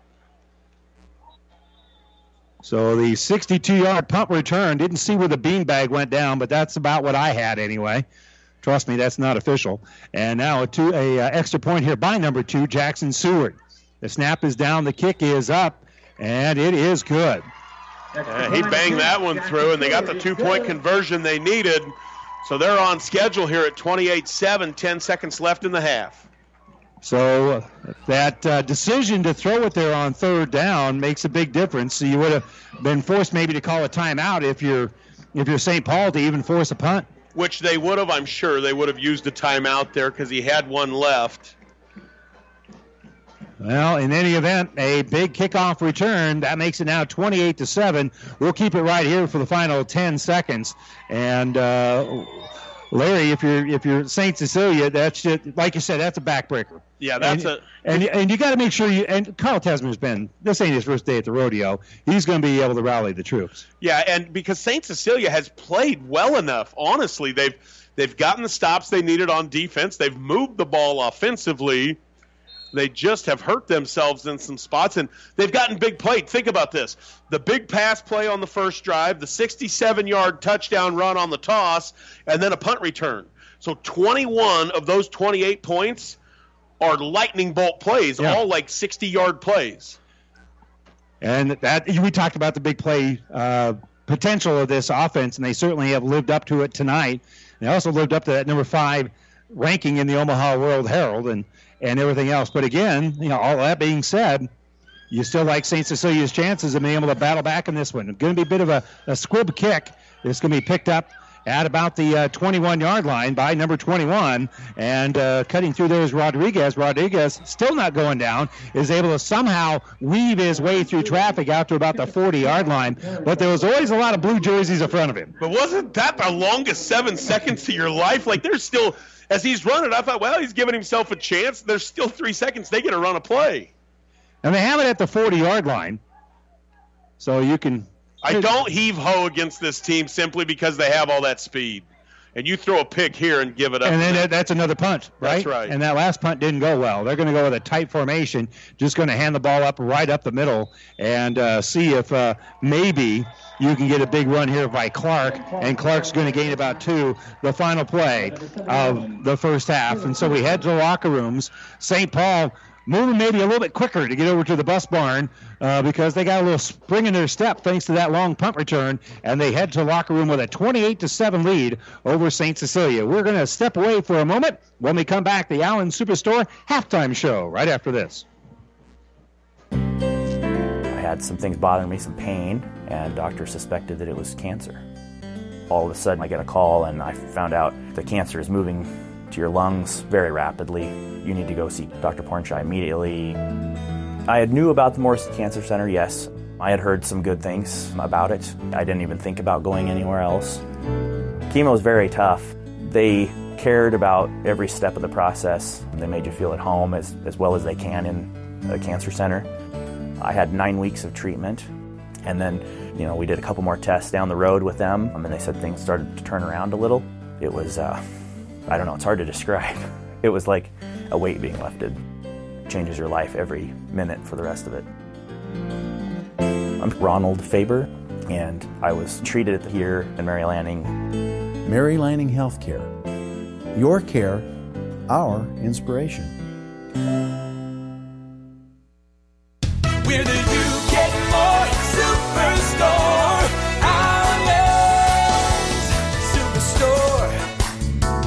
Shopping centered around you, you, you. One stop shop that gives you more. Shopping centered around you, you, you. Where do you get more superstore? Allen's Superstore. The Breeze 94.5.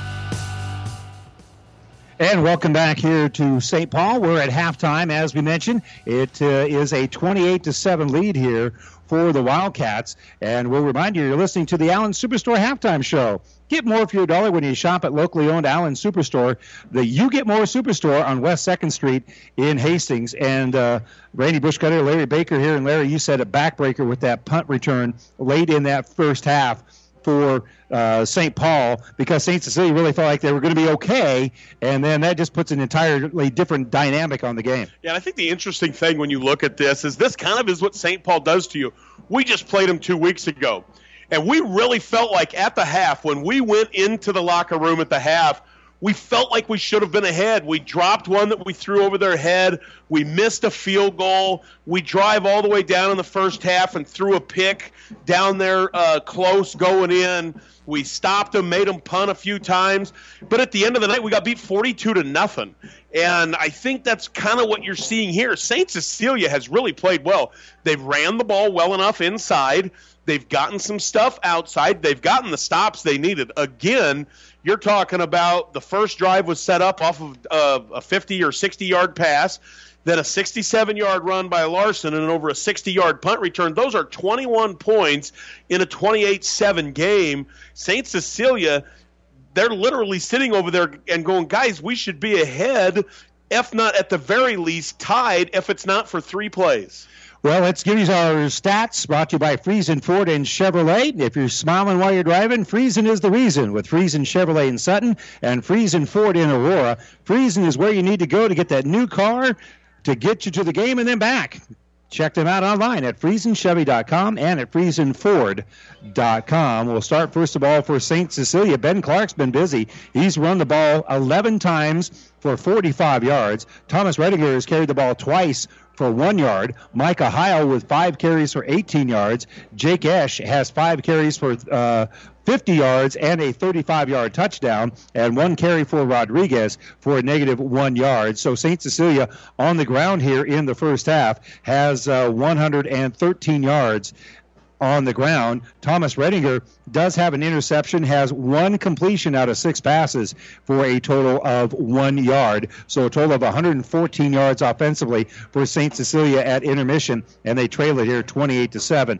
Now for St. Paul, Jackson Seward has carried the ball eight times for 30 yards. Brendan Knapp has uh, a couple of carries for five yards. Tommy Rubaleski with uh, two carries for 16 yards. Eli Larson has carried the ball 10 times for 126 yards. He also has three touchdowns in the game, so 126 yards on 10 carries for Larson, 177 yards rushing, and Brendan Knapp, one out of two in the air. He did complete a pass to Carson Morgan for 43 yards. So that's 220 yards of total offense for St. Paul compared to 113 here for St. Cecilia. And again, those are our halftime stats brought to you by Friesen Ford and Chevrolet. Uh, and again, hidden in that, not mentioned as the stat, of course, is the 62-yard punt return by Wyatt Plackey to make it 28 to seven here at the break. Well, and I think you know when you look at this, it looks you know Ben Clark is getting all these carries. You know he's only had 46 on the season.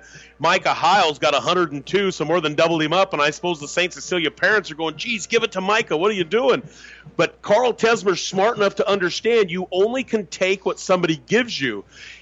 Micah Heil has ran outside a lot this year.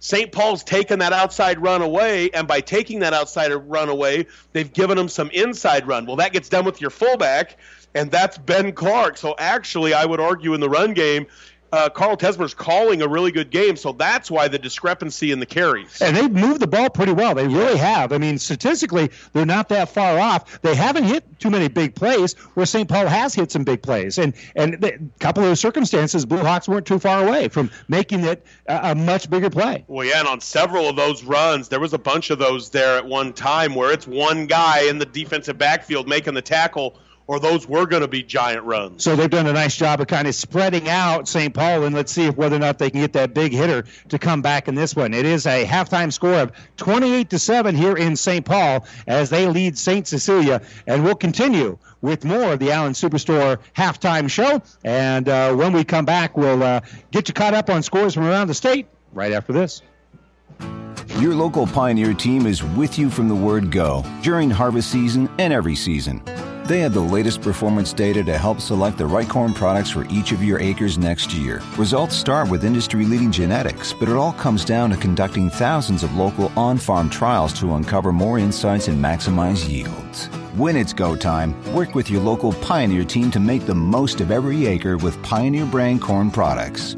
Pioneer, with you from the word go. See Impact Seed. Whether you're talking sports or farming, one thing is the same. You need power. Think Husker Power products for propane, natural gas, and diesel irrigation engines customized to your needs. When you require irrigation power, parts, or timely service, think Husker Power products, your provider of GM powered natural gas and LP high efficiency irrigation engine and fuel efficient Isuzu diesel engines. Call 402 463 1531 for Husker Power Products of Hastings, your full service irrigation engine headquarters. Now, located in Sutton. At B&B Carpet, every day is the right day to get a great deal on quality flooring with our special 12-month financing. So if you're wondering when or where to get that new look, let our flooring professionals help you select the flooring that's right for you and your budget. Our quality installers will have you living in comfort in no time. So come on in today or tomorrow to B&B Carpet and Doniphan and see why people say that's where we always go. The Breeze 94.5. Well, here at Platte River Radio, we love this time of year. It gives us the opportunity to uh, watch a lot of playoff football. And to do that, we need to say thanks to our presenting sponsors like Mary Lanning Healthcare, Your Care, Our Inspiration, Husker Power Products, your full service irrigation engine headquarters in Hastings and Sutton, as well as Impact Ag Partners, Craig Weegis and Todd Travis, your Pioneer seed dealer. Let's get you updated on the scores on our family of stations in Class A. This is a baseball score. Number three, Bellevue West, has the lead over number 14, Kearney, two to nothing at halftime, and that's over on KXPN. Over on KICS radio in Class C1, Adams Central is leading Central City. The five seed has a seven to six lead over the Bison of Central City. That game is in the second quarter on KICS radio. You already know that here on the breeze, it is St. Cecilia travel, uh, trailing uh, to St. Paul 28 to seven here at halftime in Class C2. Also in C2, number two Sutton has an eight to nothing lead over Battle Creek. That game is at halftime. That's a bit of a surprise as well. And in Class B, over on KHAS Radio, the number four seed McCook has a comfortable lead against number 13 Hastings, 28 to nothing. Again, that is at halftime. Some surprising scores there. Well, and I'll just tell you, Battle Creek is a really, really good football team. He thinks he's better this year than he was last year. And we blow a 10, 10 point lead last week in the fourth quarter at Broken Bow. I mean, flat blow the lead, right? And which would have put us in the playoffs. If we don't mess up that fourth quarter at Broken Bow last week, Battle Creek's not playing tonight. They wouldn't have gotten in, and they've got maybe the second or third best team in the state on the ropes tonight. Yeah, eight to nothing. That is, I mean, uh, that's, that's why this. That's getting it done. That's why the 16 team playoff in Class C is dumb. Yeah, yeah, I mean, opening it up wouldn't be all bad. In Class A, top seeded Burke has a 35 nothing lead in the second quarter over Papillion La Vista. Eight seeded Lincoln Southeast is tied with number nine Southwest by a score of seven to seven. They're deadlocked at intermission. In the second quarter, the fifth seed Millard West is trailing number 12 Creighton Prep seven to three. The next scores are at halftime. Number four seed Omaha West Side with a 13 0 lead over Lincoln East. As we mentioned, Kearney on the road trailing at Bellevue West two to nothing at halftime. Also at the break, number six Lincoln High is trailing at home to Elkhorn South. The Storm have a 20 to 14 lead, and at halftime, number 10 Millard North with a 24 to 7 lead over Grand Island. The Islanders, the seven seed, and they're trailing at home here at intermission. At One Omaha final North. At Omaha North. Yeah. Oh, well, no, no, they're at home against Omaha North. I was right. Millard North. Did I? Omaha North. Okay. Well, I, I, I knew better because it says Omaha North right there. Millard South. Maybe that's why I was leaking because number two Millard South. It is a final. They won over uh, Pius, 34 to 14. In uh, Class B, top seeded Omaha Scott having no problem with Bennington, 34 nothing at the break. Uh, Blair has uh, their hands full against Grand Island Northwest, who's the nine seed, and there's something wrong about that. But uh, Northwest has a 21 to 18 lead over Blair. They're in the second quarter. At the break, Waverly is leading Lexington 49 to nothing at halftime. Uh, number four McCook, as we mentioned, 28 nothing at the break over Hastings in the fourth quarter. Third seed York with a 35-7 lead against Alliance. And in Seward, uh, the Blue Jays have a 27 to uh, nothing lead over Norris. That game is in the second quarter. Omaha Roncalli and Elkhorn Mike Michael. We don't have a report on that yet. And uh, out west, the number two seed Scotts Bluff having no problem with Ralston. Talk about a road trip Oh, for Ralston. 55 to seven. The uh, Bearcats have the lead over the Rams. There, that game is in the second quarter. That'll be a long bus ride back to Ralston. In Class C1, top seeded Aurora. 48 nothing over uh, Arlington. Uh, that's in the third quarter with a uh, rolling clock. It's the final. Gothenburg over West Point Beemer, 23 to seven at half. At the, that is a final. Uh, and as we mentioned, Adams Central right now 7-6 over Central City. Number four seed Wahoo, 28 nothing over Milford. They're at halftime. Third seeded Ord with a 45 7 lead over Sidney at the break. Also in the second quarter, uh, Ashland Greenwood. Uh, on the road has the lead against Lincoln Lutheran 20 to 6 that game's in the second quarter also at halftime 10th seeded Bishop Neumann has the lead in Auburn 28 to 7 at intermission. It is a final. Pierce having not much of a problem with Chadron, 45 to 12. Elsewhere here in C2, it's uh, Centennial leading North Platte St. Pat's seven to nothing. So the top seed has a seven nothing lead. The two seed has an eight nothing lead. As we mentioned, Sutton is leading Battle Creek eight to nothing in the third. Uh, BRLD with a 40 to 15 win lead rather over Freeman. That game's in the fourth quarter. Fourth seeded Oakland Craig is deadlocked with Shelby Rising City 14 all. Wilber Clatonia leads North Bend Central 21 to 19 in the second quarter. At halftime, Norfolk Catholic is rolling against Bergan 42 to 12. As we said here, St. Paul has a lead at home over St. Cecilia, 28 to 7. David City Aquinas is leading Doniphan Trumbull 10 to 7. That game is at halftime. So that's all the uh, games except for six man going on today. Some finals from six man. Number three, Harvard with a 56 8 win over Arthur County. In the third, six seeded Deshler over Cody Kilgore, 56 to 48. You gotta love six man. There's another road trip, Deshler to Cody Kilgore, or vice yeah. versa. yeah, that is a trip. And uh, seven-seeded uh, Wilcox, uh, McCool Junction, rather. McCool Junction leading Sterling 48 to 8. And second-seeded Wilcox Hildreth hit the century mark 100 to 36 over uh, Creek Valley. That game is in the third quarter. And uh, Holy yeah, 100 points, and, and they still got they're in the third quarter. They still got plenty of action to go in that one. To say Wilcox Hildreth can score some points is a gross understatement. We're here at halftime, 28 to 7. St. Paul has lead over St. Cecilia, and we'll continue with more of the Allen Superstore halftime show right after this.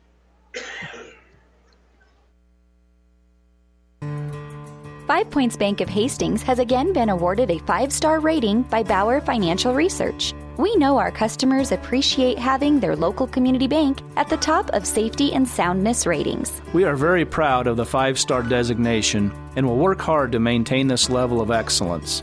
Knowing our community and knowing our customers, it's what sets a community bank apart from others. Five Points Bank of Hastings, member FDIC. Where do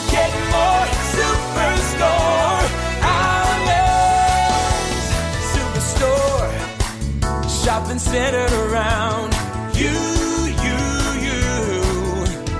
one stop shop that gives you more. Shopping centered around you, you, you. With you get more. Superstore.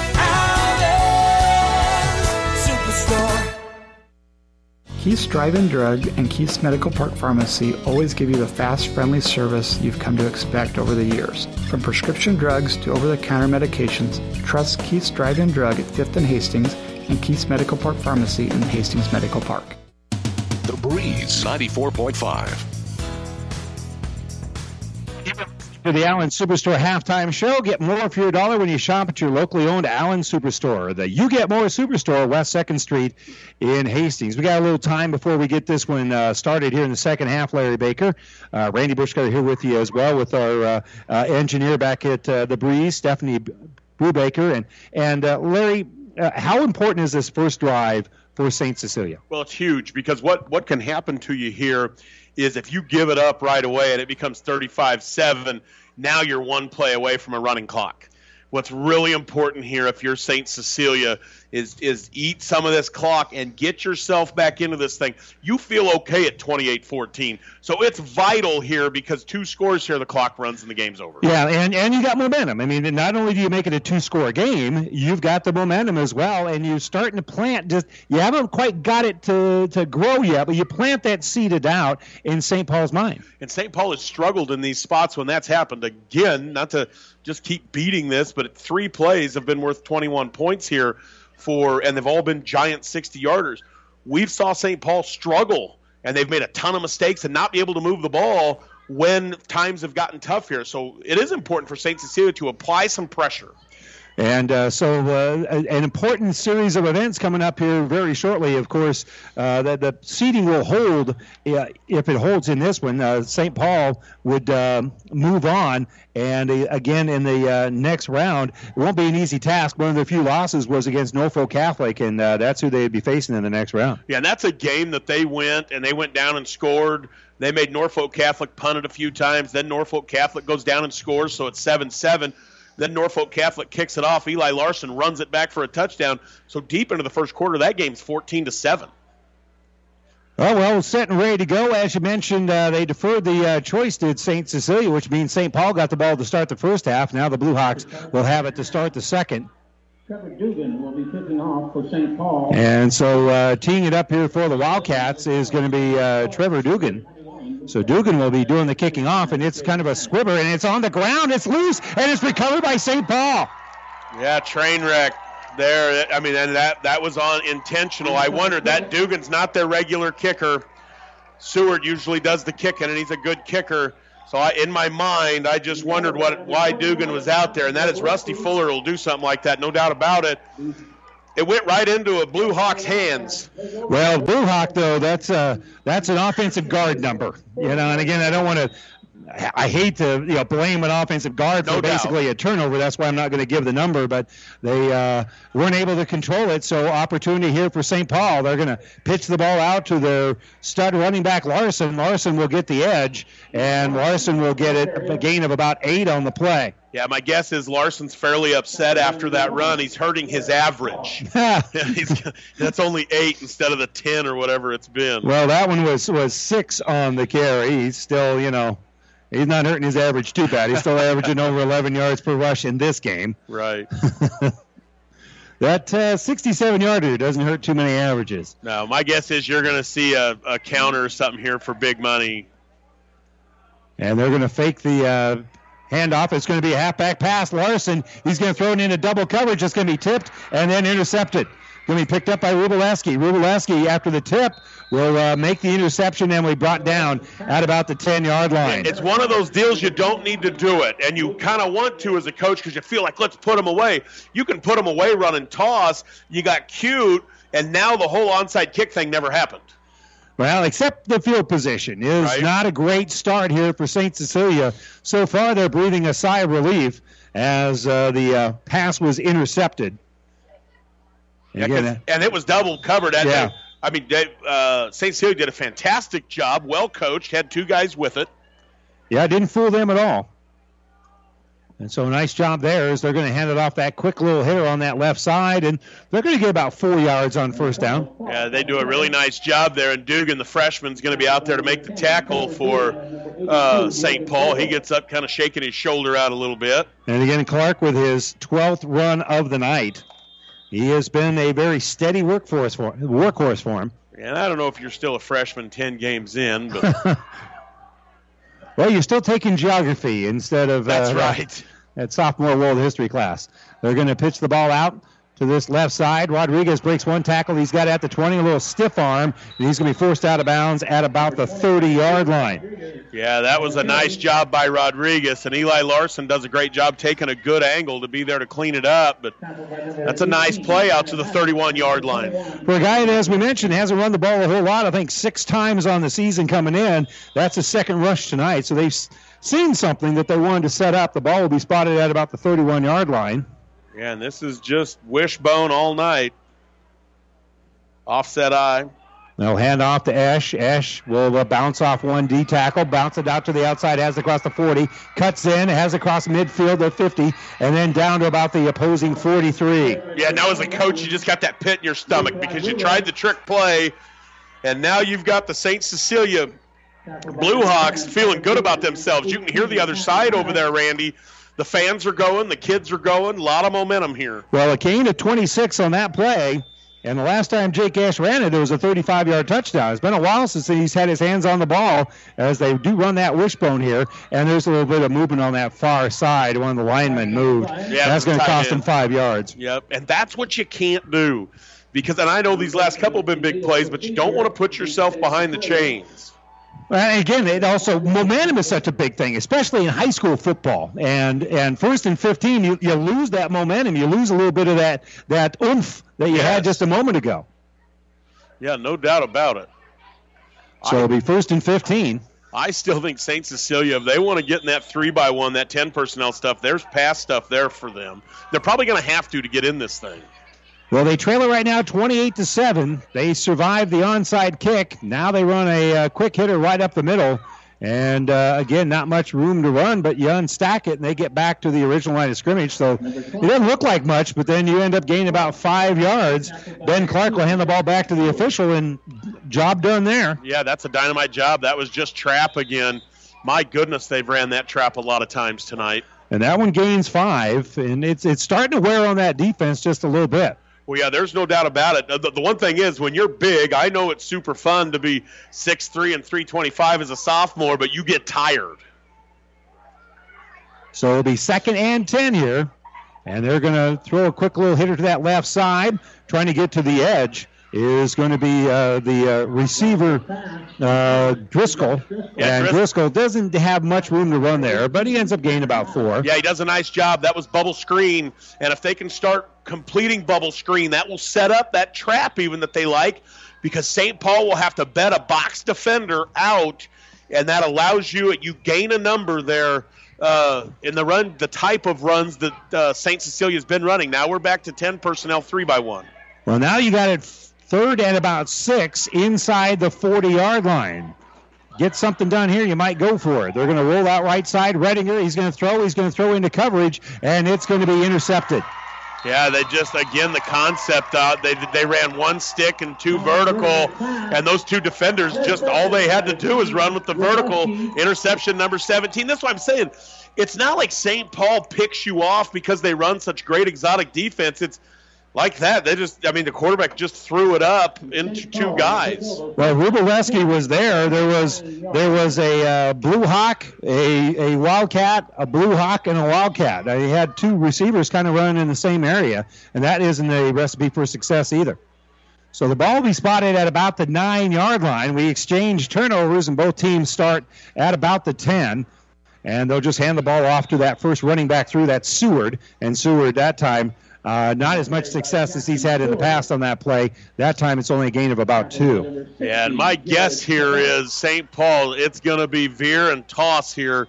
They're just going to try to get simple and salt this thing away. 9:03 to go here, third quarter. A 28 to seven lead here for St. Paul. They're at their own 10 yard line, and they empty the backfield.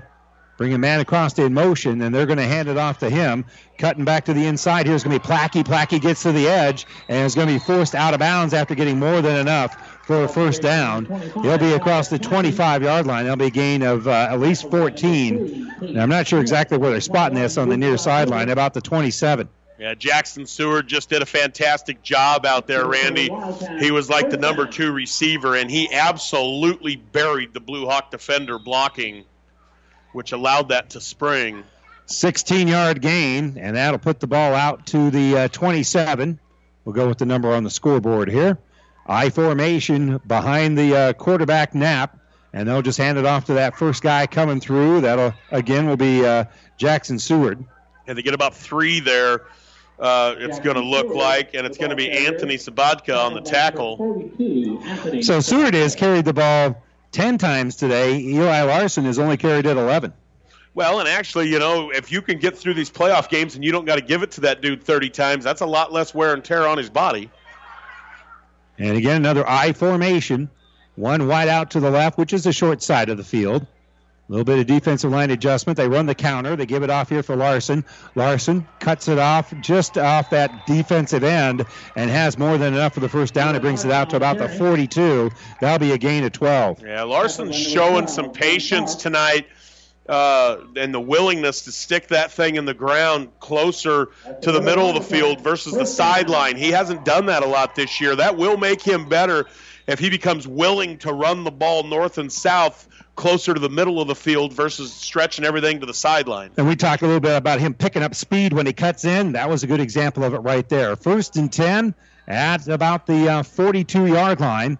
They'll split the backs here as they'll rolling out to his right is going to be Knapp on the option, and he'll pitch it late.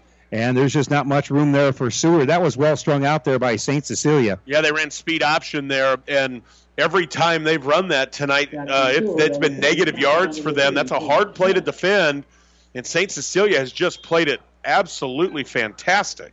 So a loss of one will make it now second and 11. And Seward came off. They're around him talking to him. That's a big deal. So the freshman comes in at fullback. You'll probably see toss here. They, I, I doubt they'll run veer option in this spot. This will be tossed to the wide side. Which will be the uh, right side of the field. They do hand it off to that uh, fullback right up the middle, and he'll get out to about the 45 yard line. And you're going to get third down here. That's really, I, I was sure they'd run toss there, but pretty decent little play call there. They ran they had the number two receiver bet all the way back inside. That's a look they always run toss out of. Not doing it there breaks the tendency and allows you to gain some yards. So Trevor Dugan does gain three on the play. It'll make it now third and seven, and they'll go with an empty backfield. So Knapp out there, Man in motion. That's Rubaleski. They'll hand it off to him on the jet sweep. He's got a lead blocker. He's got the seam. He's got it across the 40. At the 30, he's going to step out of bounds as he is going to be uh, met by his number mate, Luke Rodriguez. Yeah, Tommy Rubaleski. That's a great job. Of course, his brother was the quarterback here the last couple years that done such a great job. So that's about 22 yards on the carry.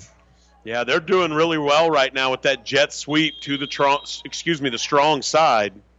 Well, Rubaleski's run it three times. One was a gain of 15, one was a gain of 22, and the other one was one. Well, you'll take that out of a 10th grader, won't you? Yeah, two out of three times you're getting a first down out of it. Be first and 10 here at the 31 yard line. They split the backs here as they'll run with a little counter. And again, a nice little hard run here by Dugan. Dugan's going to be tripped up and puts his hand on the turf so he can gain a couple extra yards. That's good work for a freshman. They'll take it out to about the 22 yard line. So that's a gain of nine. Yeah, it's their absolute favorite play. They run toss and then they get in split back and run that exact counter. And if that's uh, Seward, that probably goes, but that's an awful nice carry there for a freshman. And I'm looking on the sideline to see if they're working on Seward, and I don't see him at all. No, no, he's standing on the he's standing on the sideline. They're not attending to him. My, that, this could be a deal now where they know they can salt this thing away, and they know how important he is, and he can just stand. So second and one. Hand off to the big man. Larson right up the middle. He's still powering in there. He dives, puts the football forward, and has a 22 yard touchdown. Yeah, split back there, and they just ran Veer. Just gave it to him inside Veer, and nobody touched him. Well, not till he got to them to the 10 yard line, and that he just drug in the last 10 yards because they weren't in front of him.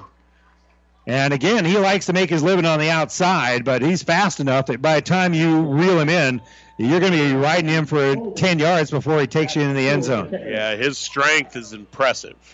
So in to kick the extra point here is going to be Jackson Seward. And that one's a little bit of a low line drive kick, but it's between the uprights. And so a 35 7 lead right now for St. Paul with 5.39 to go here in the third quarter. We'll return with the kickoff right after this. Are you suffering from arthritis pain or recovering from surgery or injury? Maybe you're trying to exercise and the pain makes it difficult. If so, you should consider warm water aquatic therapy as part of your solution. Physical Therapy and Sports Rehab of Hastings can help you feel better in a 94 degree heated therapy pool. You don't even have to know how to swim, walk, exercise, and float your way to feeling better. So if you or your doctor are considering aquatic therapy, contact PTSR or visit our website, ptsrhastings.com. The Breeze 94.5. Power Products broadcast booth powered by natural gas and diesel irrigation engines from Husker Power Products of Hastings and Sutton. And uh, we got to find out what Eli Larson's powered by because it's got uh, it's it might be nitro infused because he's got a little extra burst as he just busted through there. That was you know you, you talk about he doesn't really like to run between tackles, but he was between tackles that time and he he was full speed when he hit that hole. Yeah, no doubt about it. And so they'll kick off again. Again, an unusual kickoff here for Dugan. And Dugan will uh, roll it forward. And I'm beginning to wonder here because uh, again uh, they've they've kind of reduced Jackson Seward's workload. I wonder if maybe they're concerned about a hamstring or something like that. That's why he's not kicking off. Yeah, and I'm curious. I'm looking to see if he's out there because he's their outside linebacker on defense normally. And I don't see him at this point, but honestly, I don't know if I do. A lot of these guys I would sprinkle and pull because you're one score away from getting a running clock. Well, he was out on the sideline. I saw him a little bit ago. Quick handoff here to the outside, and they're trying to reel in and are eventually able to corral Ben Clark. Clark started in the middle. There was nothing there. Tried to bounce it to the outside, gave up ground, and that's going to cost him about three yards. It's going to be second and 13. Yeah, Carson Morgan just did a fantastic job there from his defensive end spot. And this is where St. Paul can start to growl a little bit. They get when they get a lead and start feeling good about themselves, they're as good as anybody at making you feel bad about yourself.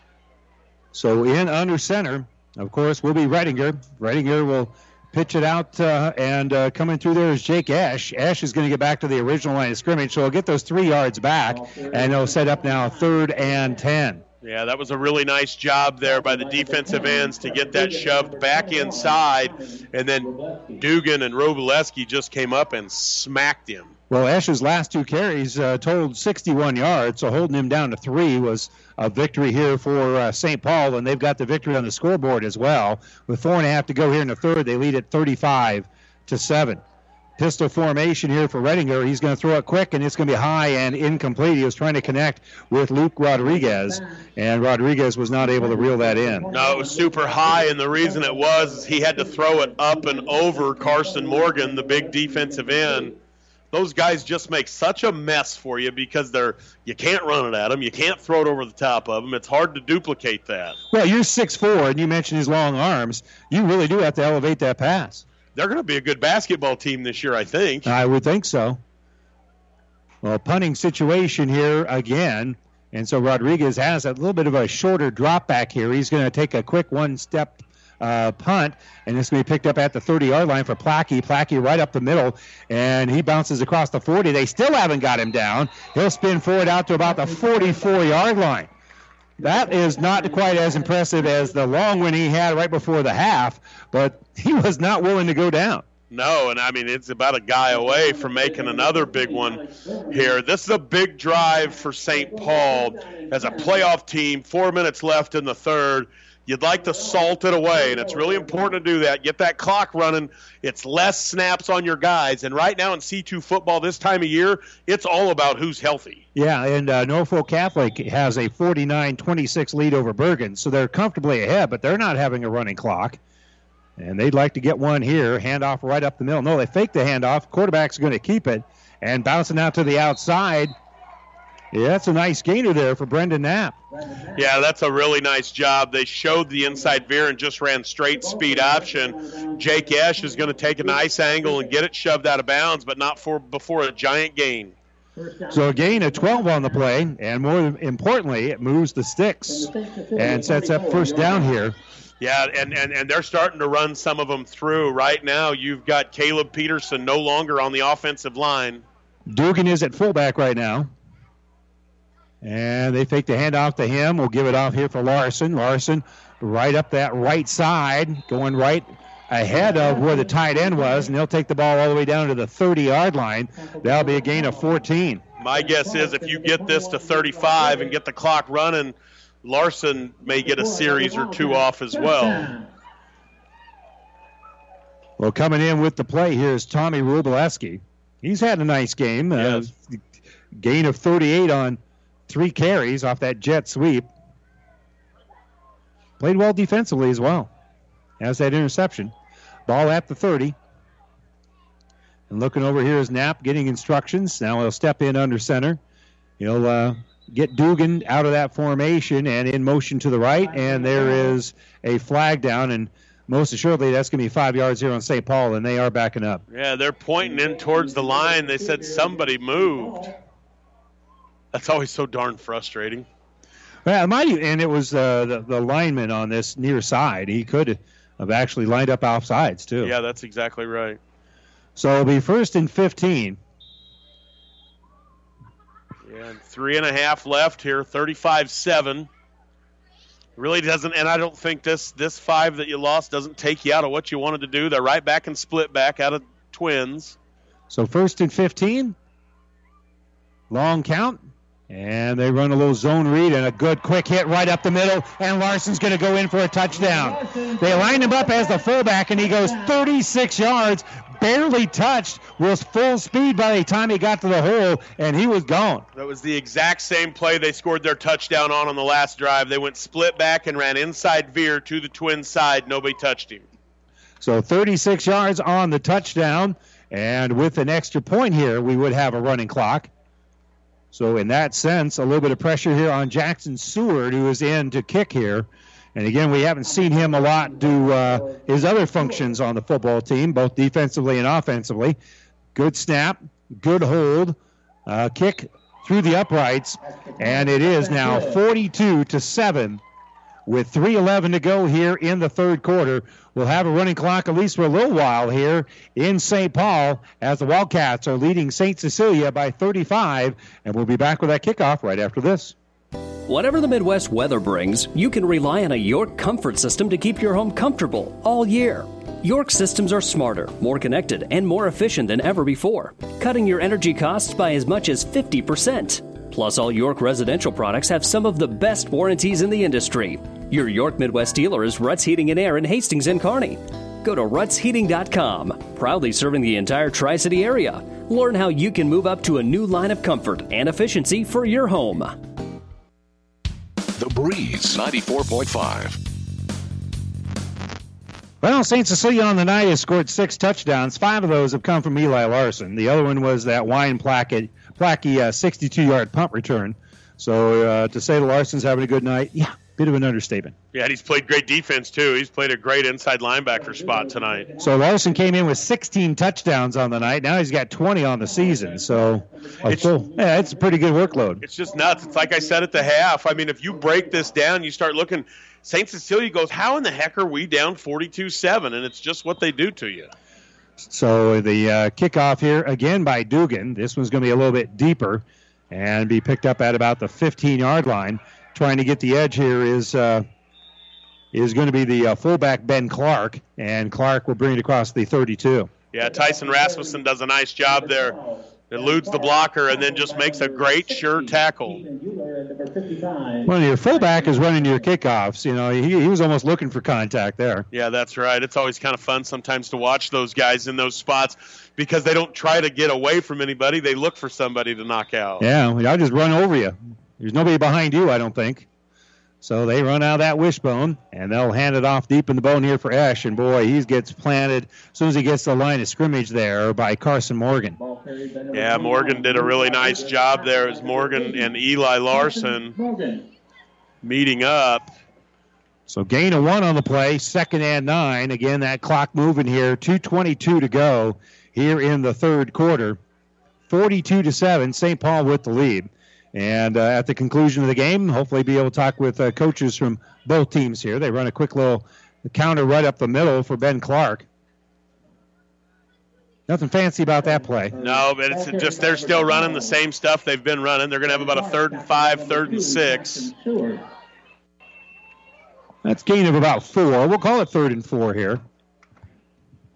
As they got to get across the uh, 38 yard line out to about the, uh, yeah, about 43. It might be more than four, but First- um, four and a half. First down's important here. Yeah. Very important. Need to build a little bit of momentum. Hand off to Esch. Esch will slip through the hole. He's got enough for the first time. Jackson will step in front of him. Jackson Seward will be pushed across the 50 yard line down to about the 46. That's a nice gain of 17 on the play. Yeah, what happened there is as he went through the hole, he bobbled the ball, and some of the St. Paul guys thought he actually fumbled it, and they looked for the ball, and it allowed him to squirt through. Wouldn't recommend that as a methodology. I would not either. But it worked on that situation as uh, the clock still moves here with a minute five to go, but into uh, Wildcat territory as they hand the ball to Ben Clark, and Clark will bust through there, have enough for a first down, and take it down to about the uh, 33 yard line. So that'll be a gain of 13. That was a quick hitter, and he was an eyelash away. Yeah, that was a nice trap. They sent both backs to the sideline and just ran curl trap. And they got that's a quick play. You don't have much time to react as a lineman or a linebacker. Yeah, no doubt about that. So first and 10. And they're going to pitch it out here to Esch. Esch on this right side will be uh, forced out of bounds. And I misspoke. It wasn't Esch. Uh, Back uh, deep there was Rodriguez. I'm, I'm used to Esch being Yeah, back me there. too. Tommy Rubaleski in on another tackle there. He's just played really well. A lot of football in that family. His brother was just a tremendous football player. They may not get this play off before we have the end of the third quarter, and it appears like they will not. Oh, they do get it off just in time, and they'll hand it off uh, to that uh, that trail back, and they don't bring him down, but he does gain about two or three on the play, and that's another carry here by uh, Rodriguez, and that will end the uh, third quarter. It is 42 to seven. The lead belongs to St. Paul, uh, but the football belongs to St. Cecilia, and they're driving. They'll continue when we start the fourth quarter right after this. I was born and raised here in Hastings, Nebraska. My mom was in and out of hospitals since the age I was two, and I lost her when I was six. Every time I walk past that room, the memories I had with her and being with her has helped me be a more empathetic caregiver. It's an honor to be in the presence of people that took care of my mom. They made me feel always at home and, again, like I was an extension of them. I am the person I am today because of them. You cannot teach compassion, you cannot teach empathy. That's something that's just a part of you. If I can just make a difference in one person's life, then I've, I've done my job. This is just the way that we care for our patients here and their families. I'm Megan Marble, Nursing Quality and Improvement Advisor at Mary Lanning Healthcare. Mary Lanning Healthcare. Your care, our inspiration. The Breeze 94.5. We certainly want to say thanks to Mary Lanning Healthcare being one of our presenting sponsors for all of our state football playoff games, as well as Husker Power Products, your full service irrigation engine headquarters in Hastings and Sutton, and Impact Ag Partners Craig Weegis and Todd Travis, your Pioneer Seed dealer. By the way, uh, Bellevue West has scored eight straight points here, so now they lead Kearney uh, 10 nothing, and now the uh, Bearcats have hit a field goal, so it's 10 to 7. Handoff right up the middle, and that is Jake Ash, who is running, spinning like a whirling dervish there, and ends up carrying it for about eight yards, and that'll move the sticks. Yeah, St. Cecilia's doing a nice job. This is still all starters for St. Paul. It's what they've been able to do all night. They just haven't made any of those drives pay off. Well, they did get the uh, one 35 yard touchdown by Esch from about this spot on the field. This will be 27 yards. That's where it's first and 10. And uh, they're going to bring it across the 20 yard line. I said 27. It was actually a 22, so that'll be a gain of three. And again, Ben Clark again with a three yard rush. Yeah, that was a big trap there. That was a deal there where their that defensive line for St. Paul just got blasted. So it'll be second and seven. 42 7 is our score. Ball at about the 19 yard line. Again, another handoff here to Clark. Clark's 18th carry of the night. That's kind of what's been available to him. And he'll bring it inside the 15 yard line down to about the 14. And it'll be third and very manageable. Yeah, and if I'm St. Cecilia here, I know I've got two plays to get it. Getting a touchdown here is a big deal because it stops that clock from running. And I'm just telling you, as a team, nothing saps you more than knowing you have a running clock. They're trying to answer back from when they fell behind by 35. Esch gets the handoff, makes one man miss, puts his head down, and will bring it inside the 10 yard line where it now will be first and goal. That's a nice gain of about five. Yeah, and that was a really nice run by him there. He does a, I mean, he. Nice little slide step. Yes, he did a lot of that on his own. Jake Esch, the senior, been around a long time. And St. Paul wants to call a timeout and circle the wagons here a little bit. Yeah, they don't want this running clock to go away. Well, if you're smiling while you're driving, Friesen is the reason with Friesen Chevrolet in Sutton and Friesen Ford in Aurora. Friesen is where you need to go to get that new car to get you to the game and then back again. Check them out online at friesenchevy.com and friesenford.com. This is a Friesen Ford and Chevrolet timeout with 10 11 to go in the fourth quarter. 42 to 7 our score. We'll be back in 30 seconds. If your last new car dealing resembled a full contact martial art and not near as much fun, Friesen Chevrolet in Sutton says, come find out what low pressure customer based auto dealing is all about. The same is true for service and parts. In this day and age where nobody knows your name, Friesen Chevrolet Sutton is greeting more and more folks by their name. And that's why they say if you're smiling when you're driving, Friesen is the reason. Friesen Chevrolet in Sutton. The Breeze 94.5.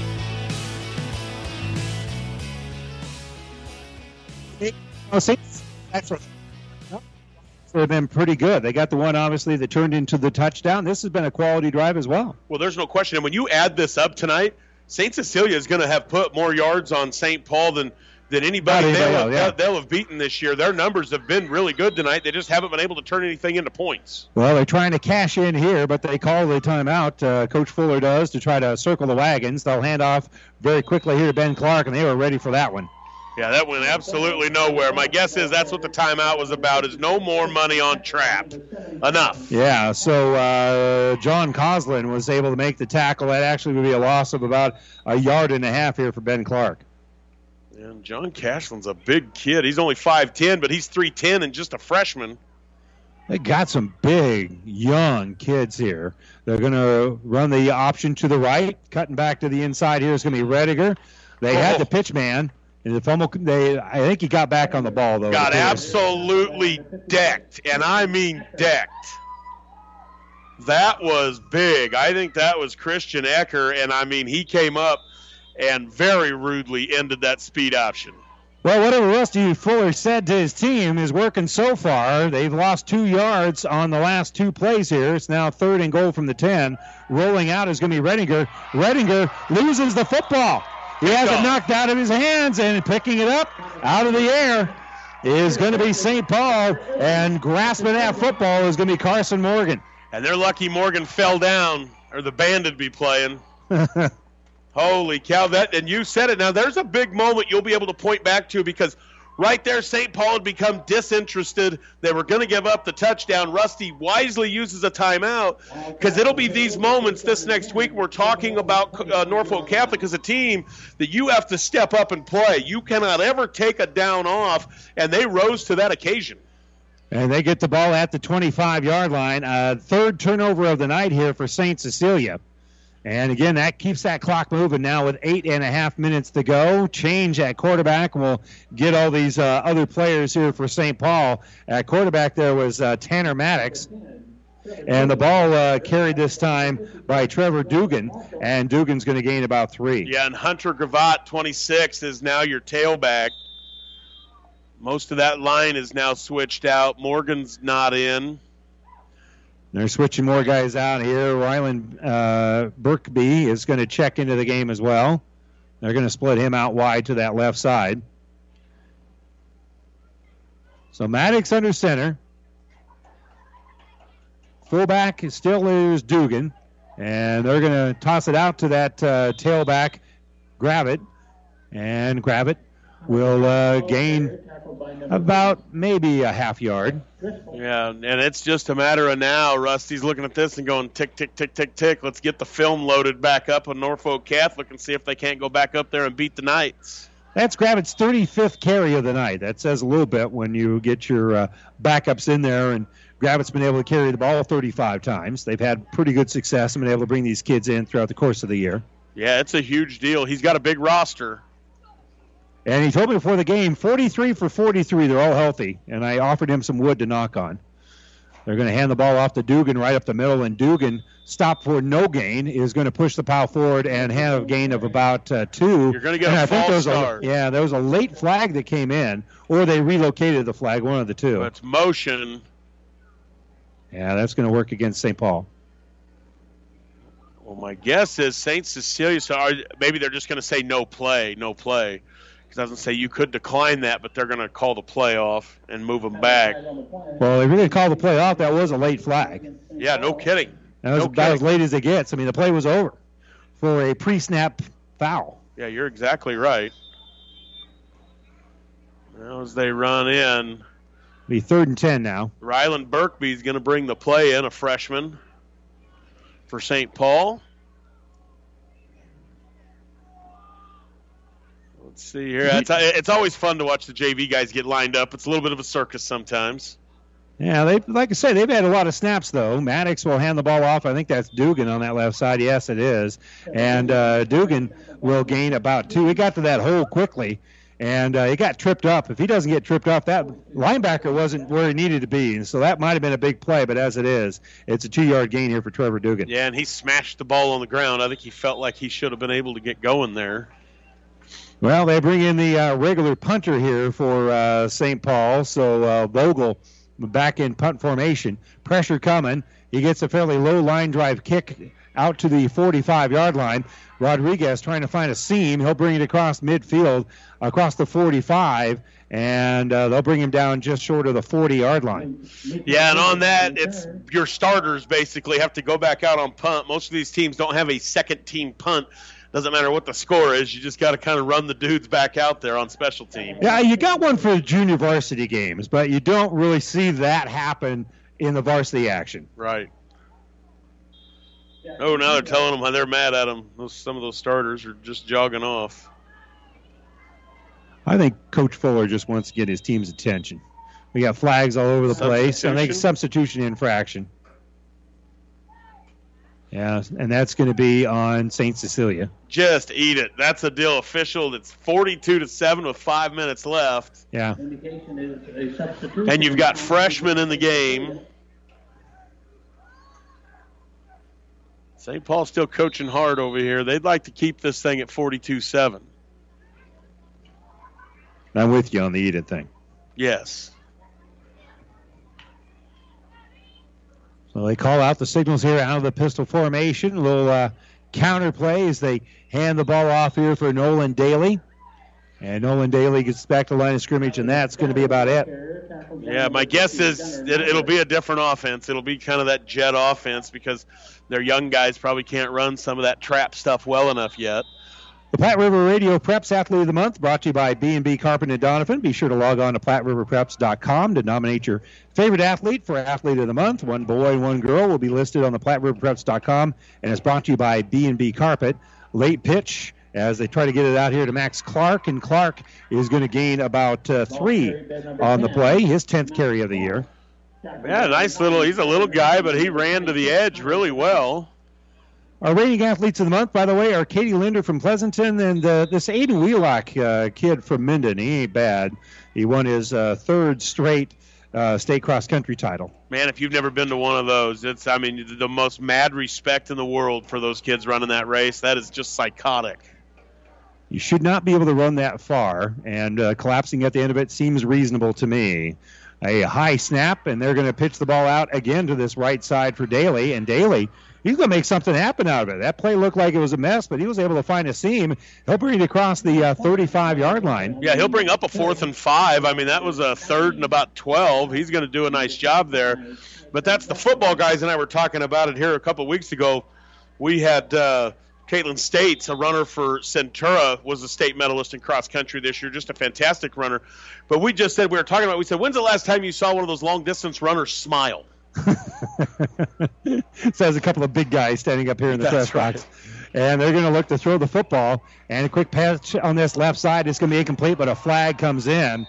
The pass uh, falls incomplete, thrown by Isaiah Swanson, trying to connect with Max Boyd. A little bit high, but there is a flag down, and that will be pass interference, I would assume. Now, this crew has just done a fantastic job tonight. They've let them play. It's been good football, playoff uh, type football night. Now, all of a sudden, there's two flags that you just like, what are you Uh, doing? that one, I, I, that one you got to throw. I suppose. Yeah, I mean, one of those two guys made a play.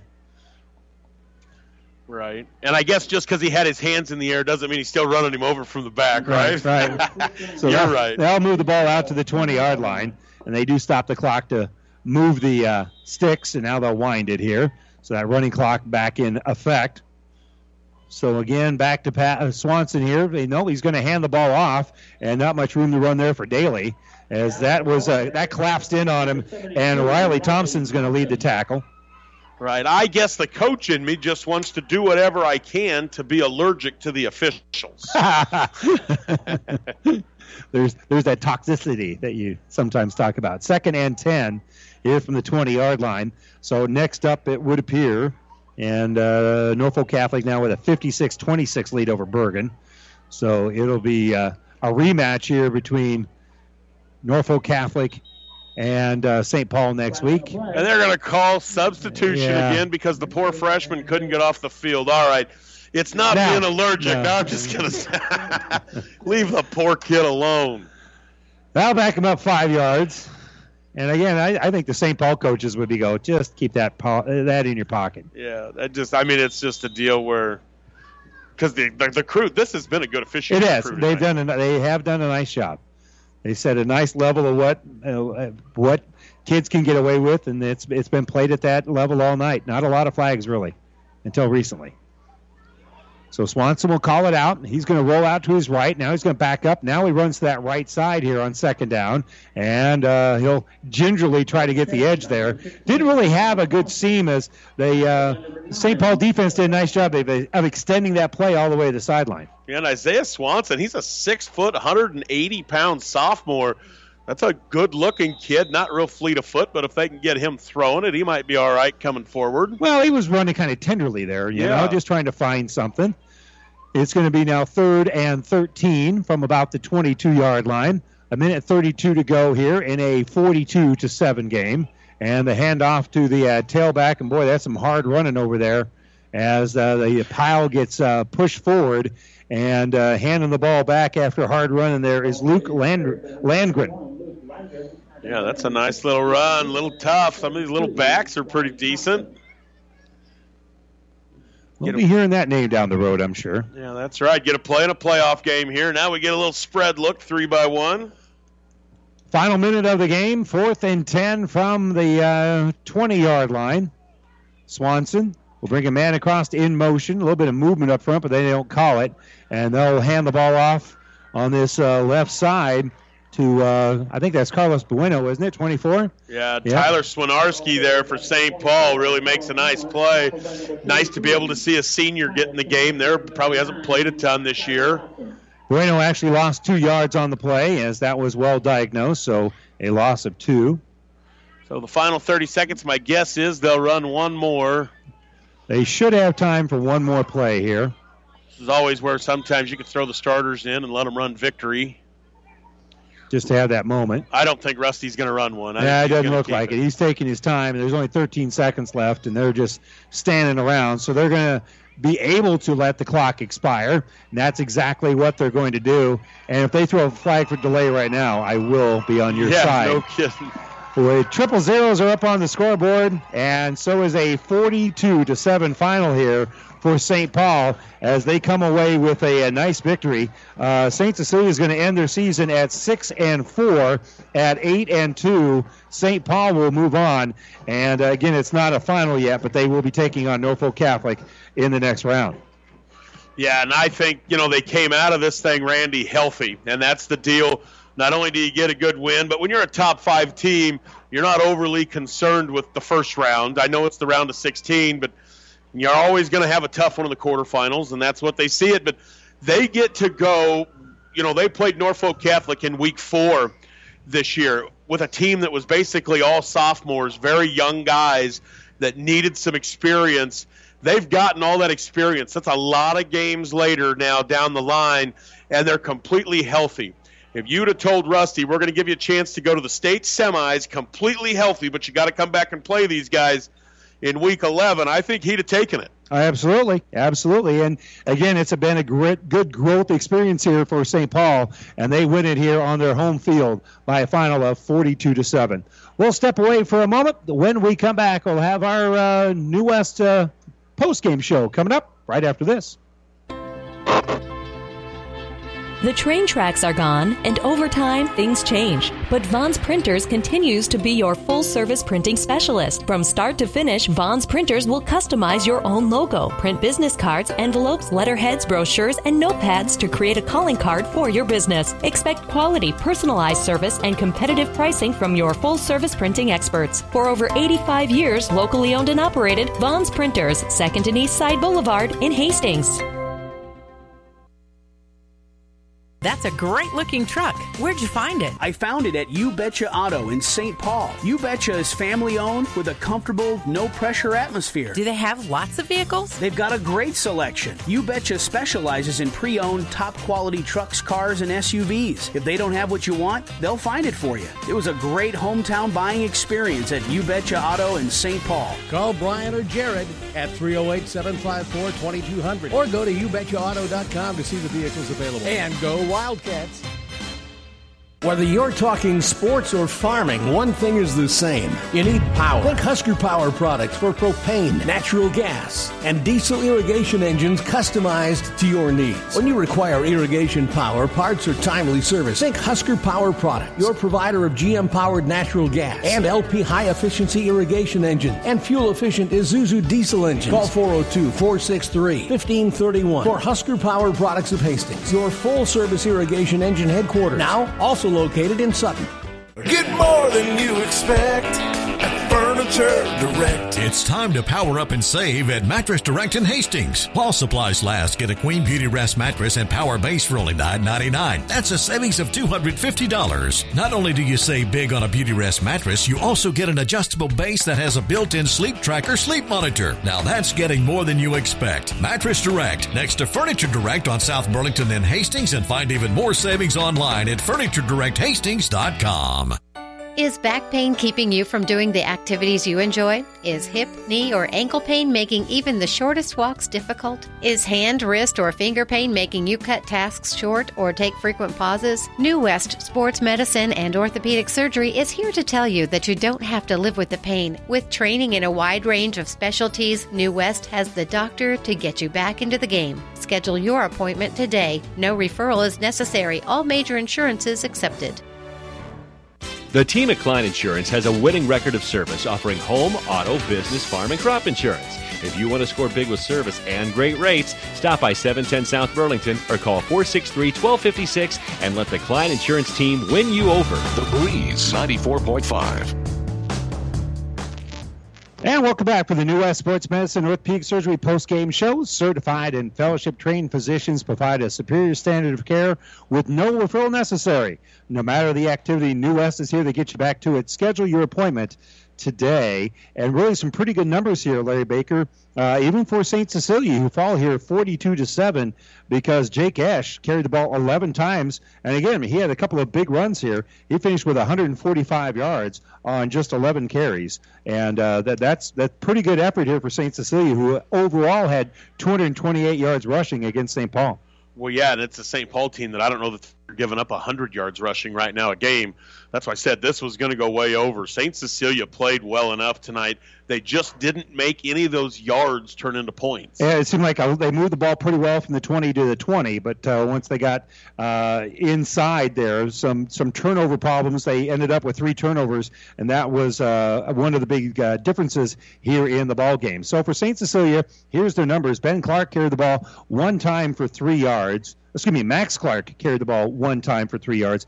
Ben Clark carried the ball 19 times for 73 yards. Thomas Redinger had three rushes for one yard. Noah Daly had three carries for 14 yards. Micah Heil five carries for 18 yards. We mentioned Jake Esch, 11 rushes, 145 yards, and uh, also in the game, uh, Luke Rodriguez carried the ball five times for 20 yards. Overall, 228 yards rushing here for St. Cecilia. They did struggle in the air. They had only uh, uh, five yards passing from Thomas Redinger, and Redinger also was uh, pegged, uh, pegged for uh, a couple of interceptions, and there was also a fumble in there as well. One pass completion uh, here in the ball game by Isaiah Swanson, and he was able to uh, connect for three yards on the play. So eight yards passing for St. Cecilia to go with 228 yards in the air. So 236 yards total here for St. Cecilia. Now for St. Paul.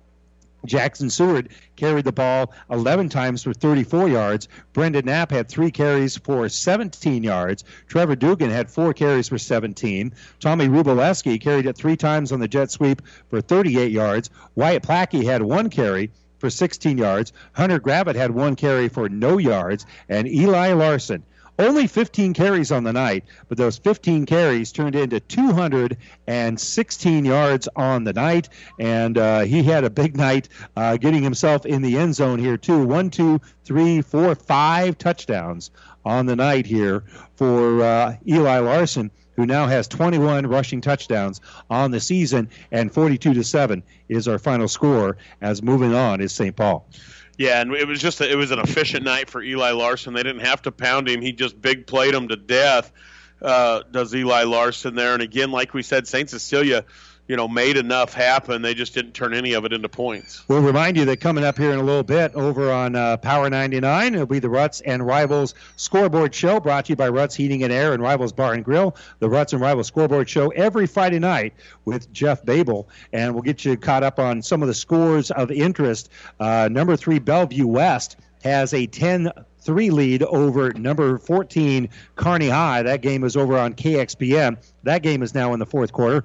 Over on KICS, a tight one. Adams Central with a 21 19 lead over Central City. That game is in the fourth quarter. So the uh, Patriots with uh, their back to the wall as they're being pushed to the limit by the Bison of Central City. Again, 21 19. That game is in the fourth quarter. Uh, on Power 99, number two Sutton now has a 22 to nothing lead over the 15 seed Battle Creek. That game is now in the fourth quarter. And on KHAS Radio, McCook with a 35 7 win over Hastings. So the Bison win at home uh, here today. And those are the games we have for you on Platte River Radio. And uh, uh, again, uh, some interesting games there. Kearney High certainly battling a pretty good football teams pretty close out in Bellevue. Yeah, and, I, and and really, that's you know Brandon Cool just does that. He finds a way. You know, that's a game they go out there maybe should get beat up, and they're not going to let that happen. Uh, cool just does a fantastic job, and and they've uh, uh, been able to take that and and you know turn this into a ball game. Yeah, well, hopefully here in just a moment we're going to step away, take another break. Hopefully we'll have a chance here to talk with Rusty Fuller, head football coach here for St. Paul. We'll do that. Uh, we'll take a quick break, maybe get some more scores for you when we return, and we'll continue with more of our New West Sports Medicine and Orthopedic Surgery post-game show right after this. When you need body work, call Seely Body Shop in Hastings. Seely's uses environmentally friendly products from PPG. Seely's offers complete collision repair and restoration. Seely's Body Shop, the name you trust, at 201 South Hastings Avenue in Hastings. Your local Pioneer team is with you from the word go during harvest season and every season.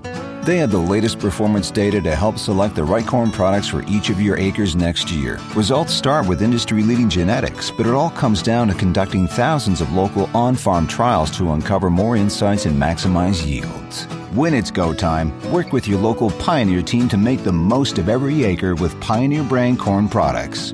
Pioneer, with you from the word go. See Impact Seed.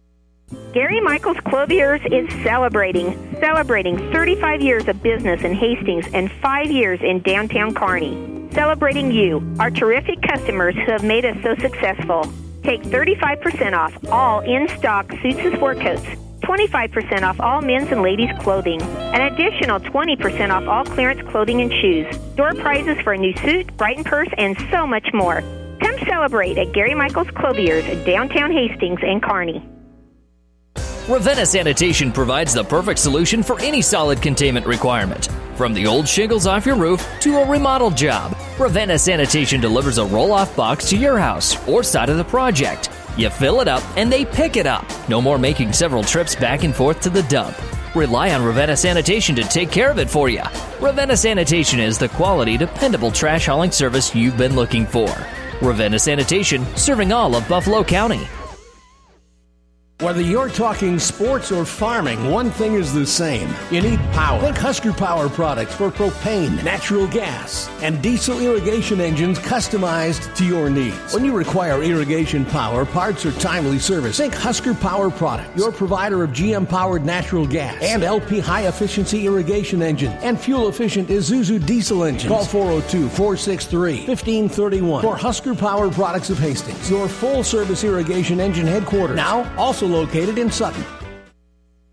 Is back pain keeping you from doing the activities you enjoy? Is hip, knee, or ankle pain making even the shortest walks difficult? Is hand, wrist, or finger pain making you cut tasks short or take frequent pauses? New West Sports Medicine and Orthopedic Surgery is here to tell you that you don't have to live with the pain. With training in a wide range of specialties, New West has the doctor to get you back into the game. Schedule your appointment today. No referral is necessary. All major insurances accepted. The Breeze 94.5. Well, 42 to uh, 7 is a final here. St. Paul moves on in the Class C2 playoffs and kind enough to join us, the head co- coach of the Wildcats, Rusty Fuller. And, well, it, it may not have felt that easy, but uh, you kind of made it look easy. Uh, they had a good game plan coming in, uh, running that double tight power I. They were content with getting three, four yards a pop. Uh, we had to make some adjustments on defense. Luckily, we got some turnovers, and uh, Eli Larson started running the ball really well for us, and it turned out okay. Well, you led me into Eli. He uh, finished, only carried the ball 15 times, but uh, ended up with 216 yards. And boy, he got in the uh, end zone often enough, five touchdowns. Eli's a good runner. Uh, we try to set everything up with our toss game, um, make them honor that, and then that kind of leads into our option game, which we really got going in the second half. Started running our split backs, our inside veer, and that's when Eli started breaking some nice runs. And I was just excited that our offensive line got things moving a little bit, and uh, the adjustments we made uh, seemed to work. Yeah, how nice is it to be able, you know, two things here. I would say first, how nice is it to be able to come out of here and have been efficient enough where Eli didn't have to get smacked in the mouth 30 times tonight. You know, he just was efficient enough, big play him, 21 plays on 21 points on three plays really in, in, in that first half. Yeah, when you make the big play, and especially uh, if you create the turnovers, and, and the punt return was huge. Special teams and turnovers in playoff games, or if you can win those battles, you're going to be in good shape. And um, I think we did just that, and that kind of led to our big plays on offense. We talk a little bit about the uh, the, the punt return because Wyatt Plackey with 10 seconds to go in the first half, because really the uh, St. Cecilia was in a position where they could have taken the lead. It was a six point game, could have taken the lead, and then even got the ball to start the second half. That really was a moment where somebody needed to come up and make a play for St. Paul, and here comes Wyatt Plackey with a beautiful punt return. Right. You know, Wyatt Plackey uh, is a four-year starter for us, him and Carson Morgan, and they're clutch players. They always make big plays for us, depending uh, whether what game it is, and if it's on special teams, if we're throwing them the ball. And with Wyatt's speed, if he can make one guy miss, and usually it's that initial guy, he's got an opportunity to take it to the house every time talk a little bit about Rusty. You, but before the game, and it's you know um, your defense has been solid all year. What it doesn't do is give up yards. But you said something to me down on the field. You just said, let's just keep them out of the end zone tonight. And you gave up a ton of yards tonight. Uh, I think St. Cecilia was worth about 180 on the ground tonight, and they go well over 200 tonight. But you kept them out of the end zone. You didn't allow any of those yards to turn into points. Right. It's kind of a bend but do not break defense. And we tell our guys um, when we need to tighten up, we better tighten up. And usually our defensive line uh, make plays, big Caleb Peterson and Carson Morgan. Uh, and then our linebackers, I think we were aligned uh, off a little bit early on, and they started figuring out what they were doing, and we made adjustments. And then that's when we started making a few plays. We needed to make sure on first down we got them to second and long. That's right. Because they're content on three or four yards with that power I offense, and that's what we kind of stressed to them at halftime as guys, get them to second and nine, get them to third and eight, so we, we're going to be in good shape. So moving forward here now, last one for me. Through your season, there's there I you you've been you've scored first virtually every week. And then there's always that weird lull in that first quarter into that second quarter where we start making a bunch of mistakes, can't move the ball, not the same team at all, and then you're able to find it. You had that happen to you tonight where it was penalties and just flat not getting it done and start punting the ball away. But I felt like, as I've seen every snap that you've had this year, except for uh, GICC, that span tonight was much shorter than it usually is. And then we saw the whole Wildcat thing get going again. Talk about how your team has grown to make that happen and what that's going to mean now going to where you went week four with this young team next week. Yeah, with uh, with the many young players that we have, uh, they tend to make a few mistakes. I think uh, now they're starting to play like juniors and seniors and not like freshmen and sophomores. And we had those three penalties that just killed us. But like you said, we had amnesia. We got over it, and we do. We have to shorten that up against good teams as we go on. And if we can eliminate that in the next couple games, uh, I feel really good about where we're going to be. So we're going to have to stress. You got to be focused on every single play. And our kids are hungry this week. They're hoping they get Norfolk Catholic. I don't know who they're going to get. Yeah, but, they're going to get Norfolk okay. Catholic, and they they want it. And so we're excited, but they got to be focused in. Norfolk Catholic, by the way, 70 to 32 at the moment in the fourth quarter, so they got a running clock. They'll be getting up. Yep. When they get back and talk to the guys, you can let them know for sure Right. that it will be Norfolk Catholic. You, you played them early in the year, as as Larry kind of alluded to. Does that help? Does that hurt with preparation? Obviously, you know what your stuff works against with them, but this really is a different football team than when you played them game three of the of the of the season. Yeah, we know what they're going to do. Um, they're traditionally very good at what they do with that 6-2 defense. Um, we're going to have to make some adjustments, but we found our identity. I was talking to Coach Baker earlier. Uh, we think we found our identity week four or five against Wood River in the second half of who we are, and we weren't that same team when we played Norfolk Catholic. So we're hoping we're getting our option game going. Um, you know, getting Eli Larson the ball early. Let's see if they can stop us, and, and then we're going to have to go from there. Rusty, good luck next week. Go get them. Appreciate it. Thanks. All right. guys. Keep winning, brother. Uh, Rusty Fuller, head football coach here at St. Paul, had a nice win tonight, 42 to seven over St. Cecilia, and so they'll move on to the next round of the state football playoffs. And as we mentioned, they'll be taking on Norfolk Catholic next week. I'm Randy Bushcutter for uh, Larry Baker and our engineer back at the Breeze, Stephanie Brubaker. Thanks so much for joining us. Good night, everybody.